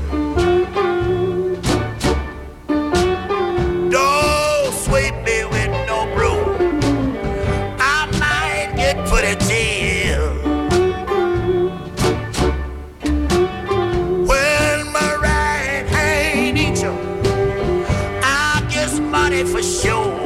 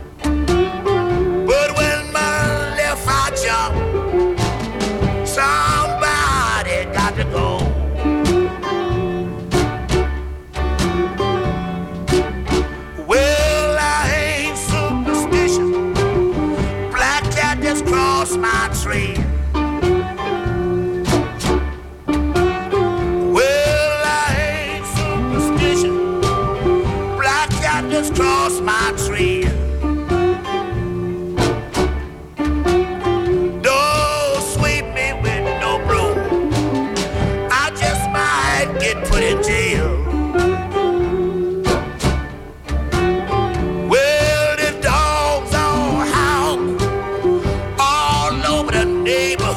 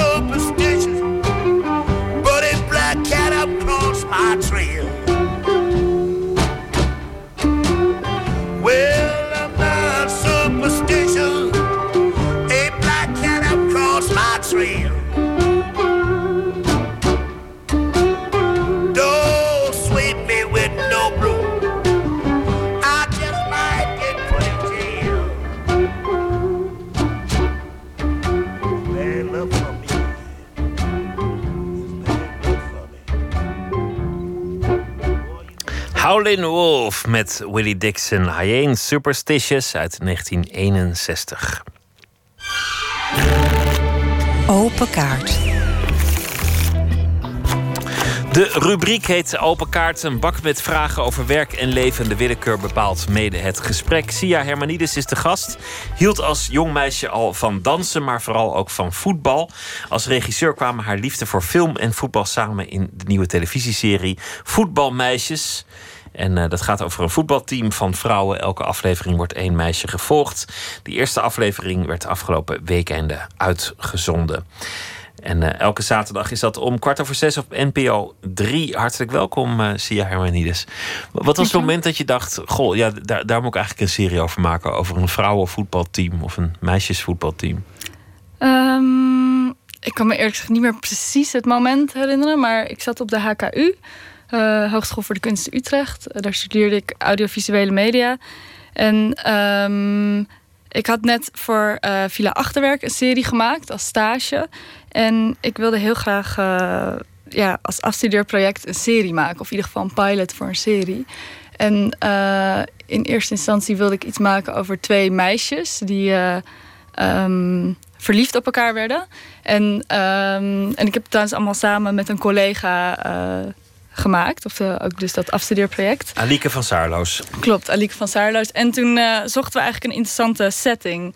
En toen kwamen we eigenlijk al vrij snel op voetbal, omdat we inderdaad allebei liefde hebben voor voetbal. En ook omdat we het een hele interessante arena vinden waar veel verschillende mensen van verschillende achtergronden, verschillende klassen en heel veel verschillende mensen samenkomen op het voetbalveld. Meer dan bijvoorbeeld het hockey, de hockeyclub. De hockeyclub is cultureel wat minder gevarieerd dan de voetbalclub. Precies. Dus, want ik weet nog dat we ook nog heel veel aan hockey hebben gedacht. Maar goed, al gauw dus het voetbalveld om die reden. En omdat we dus zelf ook hebben gevoetbald. En toen, tijdens het maken van die pilot, ging het dus over twee meisjes in die voetbalclub. En toen we met die pilot de boer opgingen om het dus bij producenten neer te leggen. En het verder te gaan ontwikkelen. Ontwikkelde ook het verhaal zich eigenlijk, doordat het een tijd heeft geduurd voordat het überhaupt dus gemaakt kon worden, hebben tijdens dat proces ook het concept steeds verder ontwikkeld. En vonden we het interessanter om het over het hele team te doen. Omdat we tijdens de pilot, dus de soort proefaflevering, daarachter kwamen dat we ook de andere meiden in het team heel interessant vonden. En dat kwam ook door de casting. Dat we meisjes tijdens de casting tegenkwamen die ons inspireerden voor de andere personages. Dus toen is het concept zich eigenlijk gaan ontwikkelen. Van dat het niet alleen over die twee meisjes ging, maar over een heel voetbalteam. En, je werkt met relatief jonge actrices. Ook min of meer in de leeftijd van de doelgroep. Mm-hmm. Dat zijn onervaren acteurs. Maar dat geeft ook weer een soort frisheid. Want die staan heel dichtbij de doelgroep. Heb je zelf zo dingen geleerd? Van die meiden? Ja, dat zij zeggen, goh, ja, maar dit zou ik zo doen. Of ik zou eigenlijk in dat personage me afvragen hoe dit werkt. Ja, heel veel inderdaad. Ze hebben heel veel toegevoegd aan de serie. Onder andere inderdaad letterlijk in het dialoog. Af en toe van, dit zou ik niet zo zeggen. Er zit ook heel veel toch een beetje straattaalwoorden in die zij ook gewoon in de improvisaties verzonnen. En dat we dachten, leuk, dit gaan we gebruiken. En ook zijn het bijna allemaal voetballers. Dus eigenlijk twee meisjes hadden wat minder ervaring, maar de rest zijn ook allemaal voetballers. Dus ze konden ook heel veel gewoon qua voetbal, het voetbal van nu en de sfeer op het veld. Want dat is natuurlijk heel moeilijk. Als iemand niet kan voetballen, kan je het ook moeilijk filmen dat er gevoetbald wordt. En sowieso is het moeilijk om voetballen te filmen, omdat je een mooi doelpunt nou eenmaal niet kunt faken. Ja. We hadden wel geluk dat er dus een paar echt goede voetballers bij zaten. Dus die op zich altijd wel een doelpunt wisten te maken. Maar wat eigenlijk het allermoeilijkste is dat je nooit exact hetzelfde doelpunt nog een keer kan maken. Of exact dezelfde beweging. Ik bedoel, dat kan wel, maar dan wordt die heel nep. Dan wordt het niet meer spontaan. Want je wil dat de tegenstander ook echt verdedigt. En je wil inderdaad dat een doelpunt niet de hele tijd... Ja, dat ga je zien als het exact hetzelfde is, weet je. Als je steeds... want voetbal is natuurlijk een hele dynamische sport. En, maar zo moet het er ook uitzien. Ja. Het thema in de eerste aflevering was meteen met de deur in huis vallen. Voetbal, dat is toch niet voor meisjes? De jongens staan langs de kant te schreeuwen en roepen ze dingen toe. Ze worstelen met hun seksen en besluiten dan om net als de hockeymeisjes maar eens in een rokje te gaan spelen. Met voetbal is dat veel lastiger. Ik vraag me eigenlijk af hoe dat kan dat het met hockey wel lukt met een rokje. Ja, nou, ik weet niet, je hebt de aflevering gezien, toch? Ja. Wat voor rokjes ze ook kiezen, zijn ook niet de allerhandigste rokjes natuurlijk. Ze hebben een paar hele wijde rokjes gekozen. Die hebben heel erg... en bij hockey is het natuurlijk wel... Meestal hebben ze een broekje eronder aan en zijn het wat strakkere rokjes. Speciaal ontworpen om in te sporten. Dat precies. Zou met voetbal misschien nog wel kunnen. Hoewel je benen natuurlijk wat in meer variaties gebruikt bij de sport. Mm-hmm. Maar het ging ook eigenlijk meteen daardoor over... ontdekken dat je vrouw bent. Ja. Wat op die leeftijd speelt. Klopt. En ook over dus... wat ook heel erg toen ik voetbalde speelde... was gewoon dat het inderdaad heel erg gezien werd als jongenssport. Niet als meisjessport. En ik moet zeggen dat het nu echt veel minder al. Dat is heel tof om te zien. Hoe populair het nu is en hoeveel meiden het doen. Maar inderdaad, het gaat ook wel over die... ongelijkheid. En dat ze inderdaad over van als ik een rokje aandoe, komen de jongens dan wel kijken. Omdat het toch...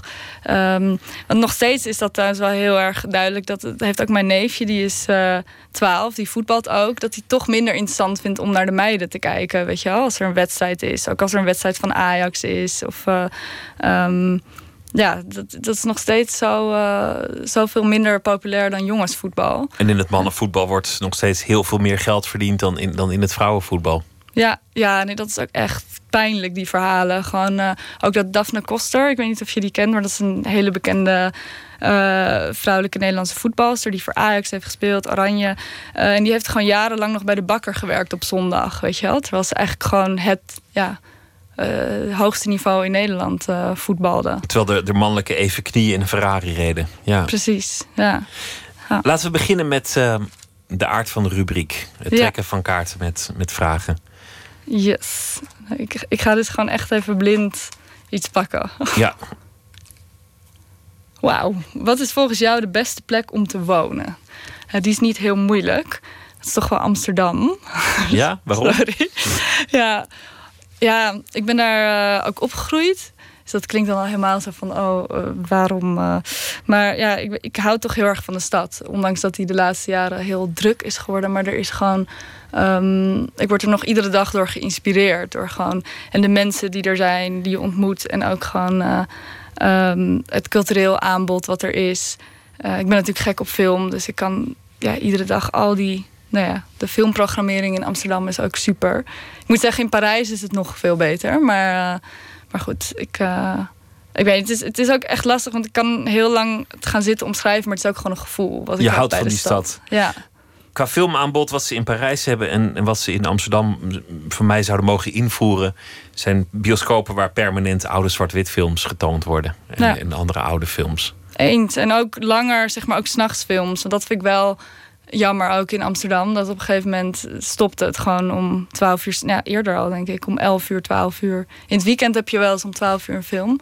Maar dat is in Parijs ook. Dan kan je echt dag en nacht naar de film. En inderdaad, hele bijzondere oude films. Badlands heb ik daar vorig jaar nog gezien.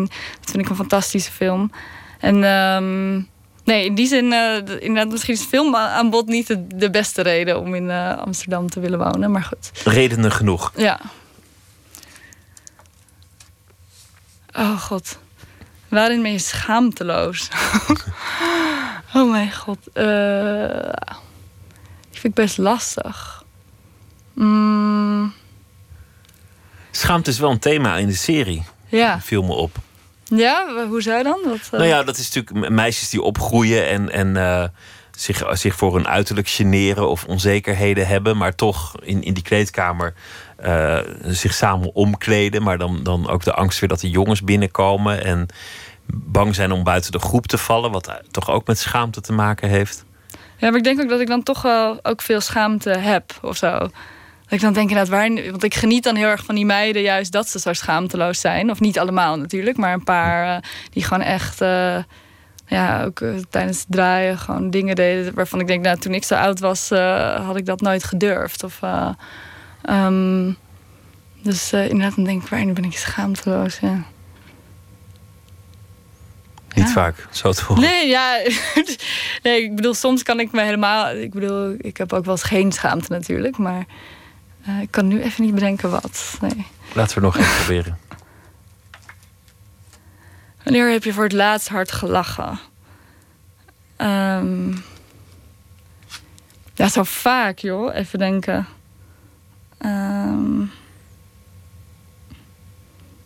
Ja, ik moet nu denken, dat is alweer... Ik bedoel, ik heb korter geleden denk ik heel hard gelachen. Maar dat kan ik me nu niet herinneren. Maar ik herinner me wel op de set van Voetbalmeisjes... dat we heel erg hebben gelachen om de meiden, heel vaak. En om één meisje in het speciaal... die gewoon zo'n ontzettend grappig gezicht heeft. Dat ze hoeft niks te doen. En dan moesten we al echt heel erg lachen. Maar goed, dat is we hebben echt al een hele tijd geleden gedaan. Dat plezier, dat toont zich wel in de serie. Want er zijn heel veel series gemaakt over jongeren en voor jongeren. Maar het moeilijkste is toch om die sfeer te grijpen...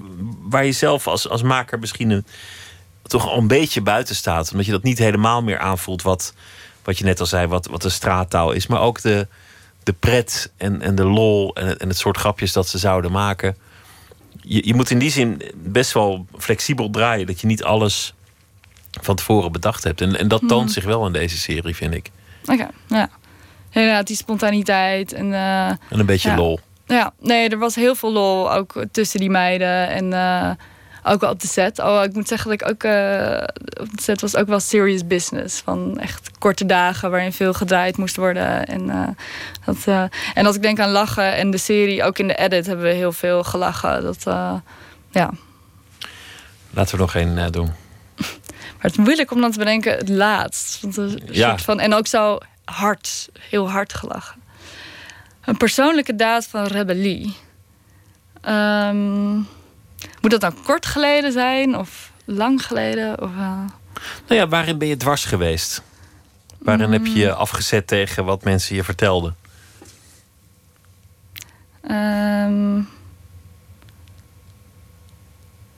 Ja, moet het dan op persoonlijk vlak? Of op werkvlak? Of, Nou ja, in je werk. Waarin ben je in je werk tegen draads geweest? Ja, in het kort denk ik... misschien door toch te kiezen... maar dat is nu helemaal niet meer rebels... maar toen ik ging afstuderen...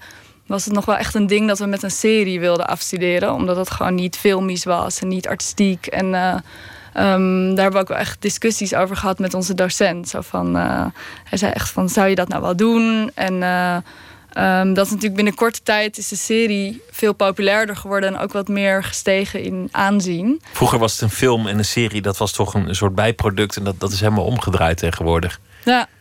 Precies, dus dat was dan een klein beetje rebellie... dat we dan toch dat hebben gedaan. Maar het is ook wel bijzonder dat het gelukt is om het op tv te krijgen. Omdat de weg daar naartoe is het lang en stroef en bureaucratisch... en je moet langs heel veel mensen die er dan over gaan.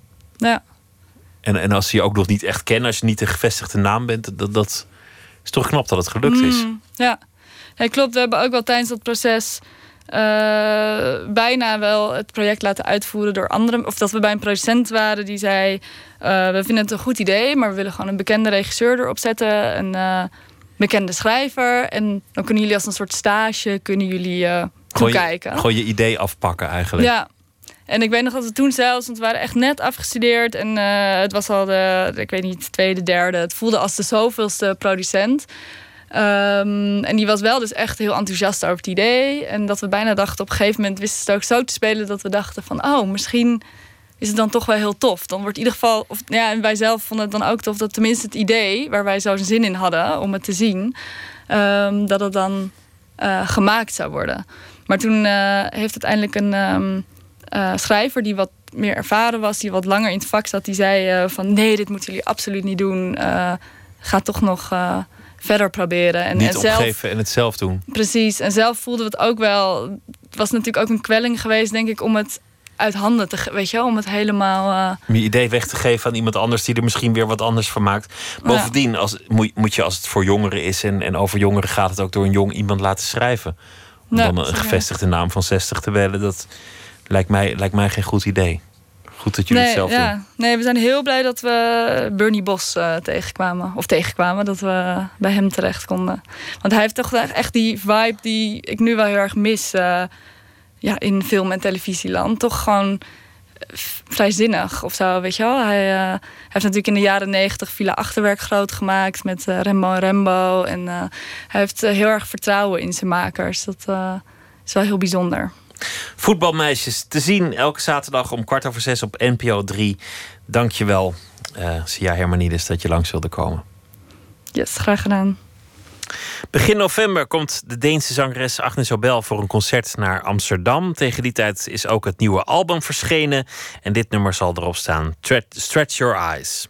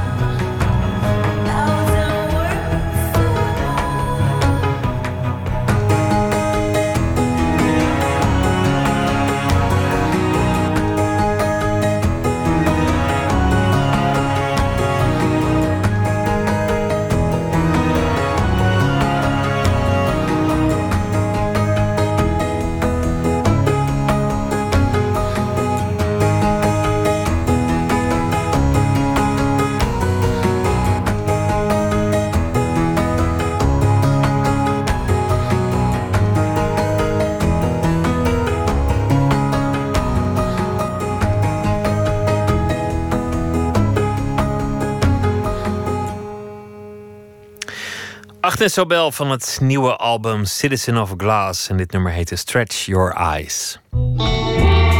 Nooit meer slapen.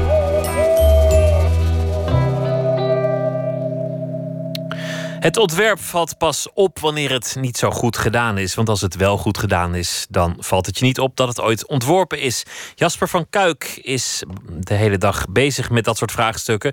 Want hij is cabaretier, Volkskrant-columnist en ook ingenieur en docent aan de TU in Delft. En daar houdt hij zich bezig met de interactie tussen mens en product. En wie met hem op pad gaat, die realiseert zich ineens hoe absurd veel dingen ontworpen zijn. Deel 3 uit de serie. Emmy Colau spreekt met Van Kuik af in de supermarkt, om daar te praten over de psychologie van de kruidenier en over de vraag of het eigenlijk fijn is dat je je eigen boodschappen kunt afrekenen. Mineraalwater, €1,75 voor een halve liter. Maar ze hebben ook flessen van 1,5 liter. Gaan we even kijken wat die kost. Hier, deze, er staat ook eentje van een liter. Ja, dus deze is 2,25. Ja. Dus eigenlijk zou die dan ja, €3. Nee, hoeveel was die nou? 1,75. Ja, dus zou die 3,50 meer zijn. Heb je het dubbele. En hier hebben we 2 liter voor €2,50. In één winkel. Superleuk, toch? Wat zij slim doen is, die 2 liter fles staat niet naast de 1,5 liter fles. En die staat zeker niet naast het flesje van een halve liter. Dus winkels, als je daar binnenloopt, dan stap je eigenlijk een soort één groot psychologisch experiment binnen. Waar je af en toe wel van bewust van moet zijn, denk ik. We staan hier bij het vleesschap. En daar had je ook je irritaties over. Ja, het zit allemaal in dezelfde hoeveelheden verpakt. Nou, ik heb 3 kleine kinderen. We hebben meestal 3 kipfilets nodig. 1 voor mijn vriendin, 1 voor mij, 1 voor de kinderen. Maar in mijn supermarkt zijn ze altijd per 2. Dus dan kan ik alleen maar met 4 kipfilets naar huis. En dan zit je toch, heb je weer eentje over, die moet in de vriezer. Als je nou kipfilets doet in 1 en 2 stuks... per 1 en 2 stuks verpakt, dan kun je alles maken. 1 stuk, 3, 5, dan kunnen mensen precies genoeg kopen. Ja, ik weet niet of ze het echt expres doen, maar ze vinden het zeker niet erg als je meer koopt. Het is voor hun makkelijker, want één standaard hoeveelheid aanbieden is gewoon goedkoper, want je hoeft maar 1 machine aan te zetten en dat gaat zo naar buiten.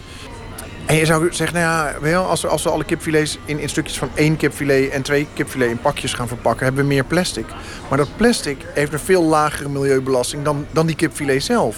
Want daar gaat heel veel soja in en graan en dan moet ook nog, ja, die boerderij moet onderhouden. Dus voedsel weggooien is oneindig veel erger dan een extra goed plastic hoesje eromheen. Een van de stukken in je boek gaat over vitamine K. Als je een baby krijgt, dan moet het kind de eerste 12 weken vitamine K gebruiken. En dat zijn van die druppeltjes. En die zitten in een heel klein flesje. En in dat flesje zit precies genoeg voor 10 weken. Waarom is dat? Nou, omdat baby's 12 weken moeten hebben. Dat is, kijk, bij die kipfilets kun je erover discussiëren. Gaat het om één verpakkingsmaat maken? Maar dit is gewoon, ze weten dat baby's... Er zit precies niet genoeg in dat flesje. Dus dan moet je 2 flesjes kopen. Dit zijn gewoon ratten? In dit geval, deze mensen, dit is bewust, ja. Je kan hier sinds een jaar, denk ik, kun je voortaan zelf je eigen spullen afrekenen. Is dat nou vooruitgang? Nou ja... Vroeger stond je vaak in de rij achter mensen en nu ben je vrijwel gelijk aan de beurt. Dus bijna altijd wel een kassa vrij. Het is vrij goed uitgevoerd. De zelfscankassa is best wel duidelijk. Ook als je moet gaan pinnen, staat er op het scherm een foto van het pinapparaat. En het pinapparaat begint te knipperen. Dat betekent dat hier wel echt over is nagedacht. En er staat nog iemand achter. Er staat nog een mens achter. Die, als je problemen hebt, kan die je helpen. Nou, dus over het geheel genomen vind ik het best wel... goed gedaan.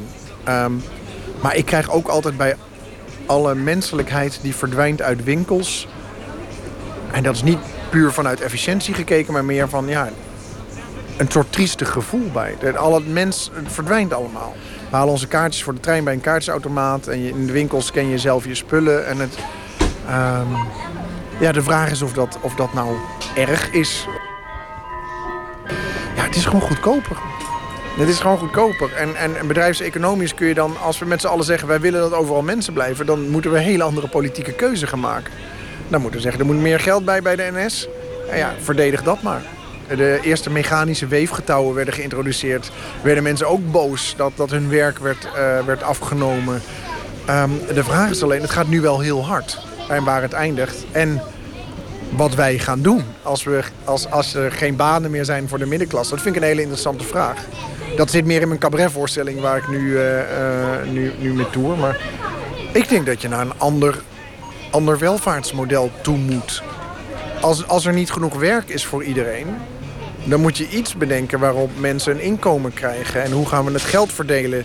Vroeger waren bedrijven die wel veel kapitaal hadden afhankelijk van mensen om arbeid te kunnen verrichten. Die relatie is aan het verdwijnen. Dus dat betekent dat bedrijven straks enorm groot kunnen worden zonder mensen in dienst te hebben. En misschien geen verantwoording meer afleggen. Dat zijn dingen waar nu over wordt nagedacht. Ik heb daar het antwoord niet op, maar ik denk wel dat ik snap niet dat de meer socialistische partijen niet daar een groter punt van maken. Want dat is voor mij het grote punt van de toekomst. Wie gaat het werk doen en hoe verdelen we het geld? Bedankt en tot ziens. De bundel heet Hoe moeilijk kan het zijn van Jasper van Kuik. En morgen het laatste deel van deze serie. Uit Canada komen de Hidden Cameras. In december komt daar een nieuwe plaat van uit. En dit nummer gaan we vast draaien. Day I Left Home.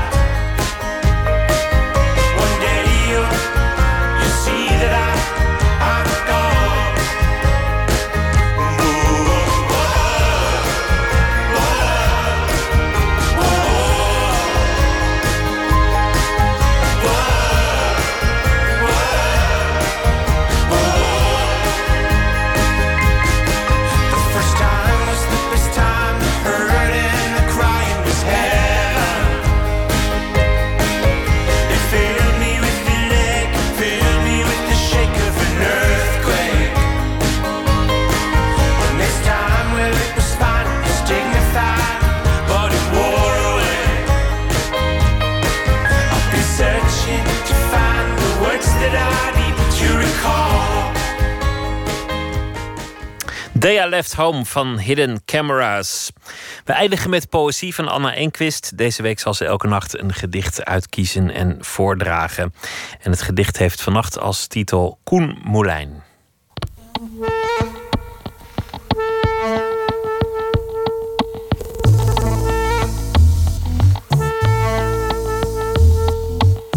Coen Moulijn. Als je dan doodgaat, staat er een leger op de Koolsingel. Laten mensen hun vensters bedekken met spandoeken waarop jouw beeld. Ze roepen je naam en ze werpen met bloemen. Zwaaien met fakkels langs oevers en bruggen. Schepen spuiten waaiers van tranen de nacht in. Het nieuws toont in zwart-wit de beker. Geluk dat jij gaf aan miljoenen. Dat lukt bijna niemand. Je trekt met je schouders. Ik zou het niet graag, zeg je, overdoen. Ze verstaan je verkeerd. Je zwemt in hun vreugde, verering of liefde. Je bent je kind kwijt. Je bent moe.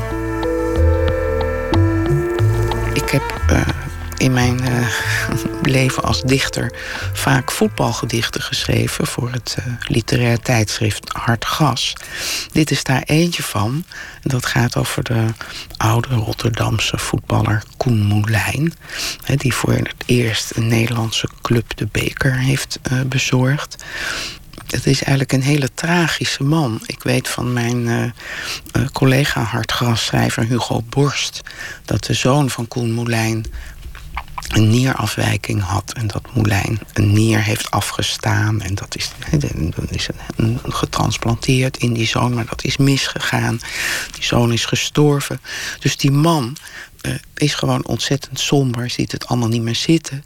En dan wordt hij gehuldigd. En dan is er inderdaad zo'n incident dat een journalist ervan uitgaat van, nou, het was zo'n heerlijk leven, u heeft zulke successen gehad, dat zou u vast graag overdoen. Maar voor die man zelf hoeft dat helemaal niet. Ik lees het gedicht nog een keer. Coen Moulijn. Als je dan doodgaat, staat er een leger op de Koolsingel. Laten mensen hun vensters bedekken met spandoeken waarop jouw beeld. Ze roepen je naam en ze werpen met bloemen. Zwaaien met fakkels langs oevers en bruggen. Schepen spuiten waaiers van tranen de nacht in. Het nieuws toont in zwart-wit de beker. Geluk dat jij gaf aan miljoenen. Dat lukt bijna niemand.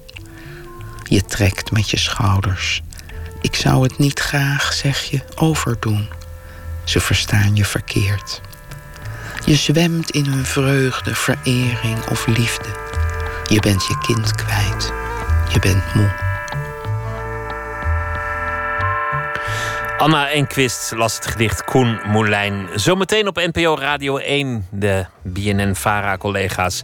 En daarin krijgt u onder meer een verslag van het debat dat over een uur zal beginnen in de Verenigde Staten tussen Hillary Clinton en Donald Trump. Morgen in Nooit meer slapen komt ontwerper en ondernemer Bas van Abel langs. Hij lanceerde de Fairphone, een eerlijk gefabriceerde smartphone met minder schade aan mens en natuur. Mensen kunnen u een hele goede nacht en graag weer tot morgen.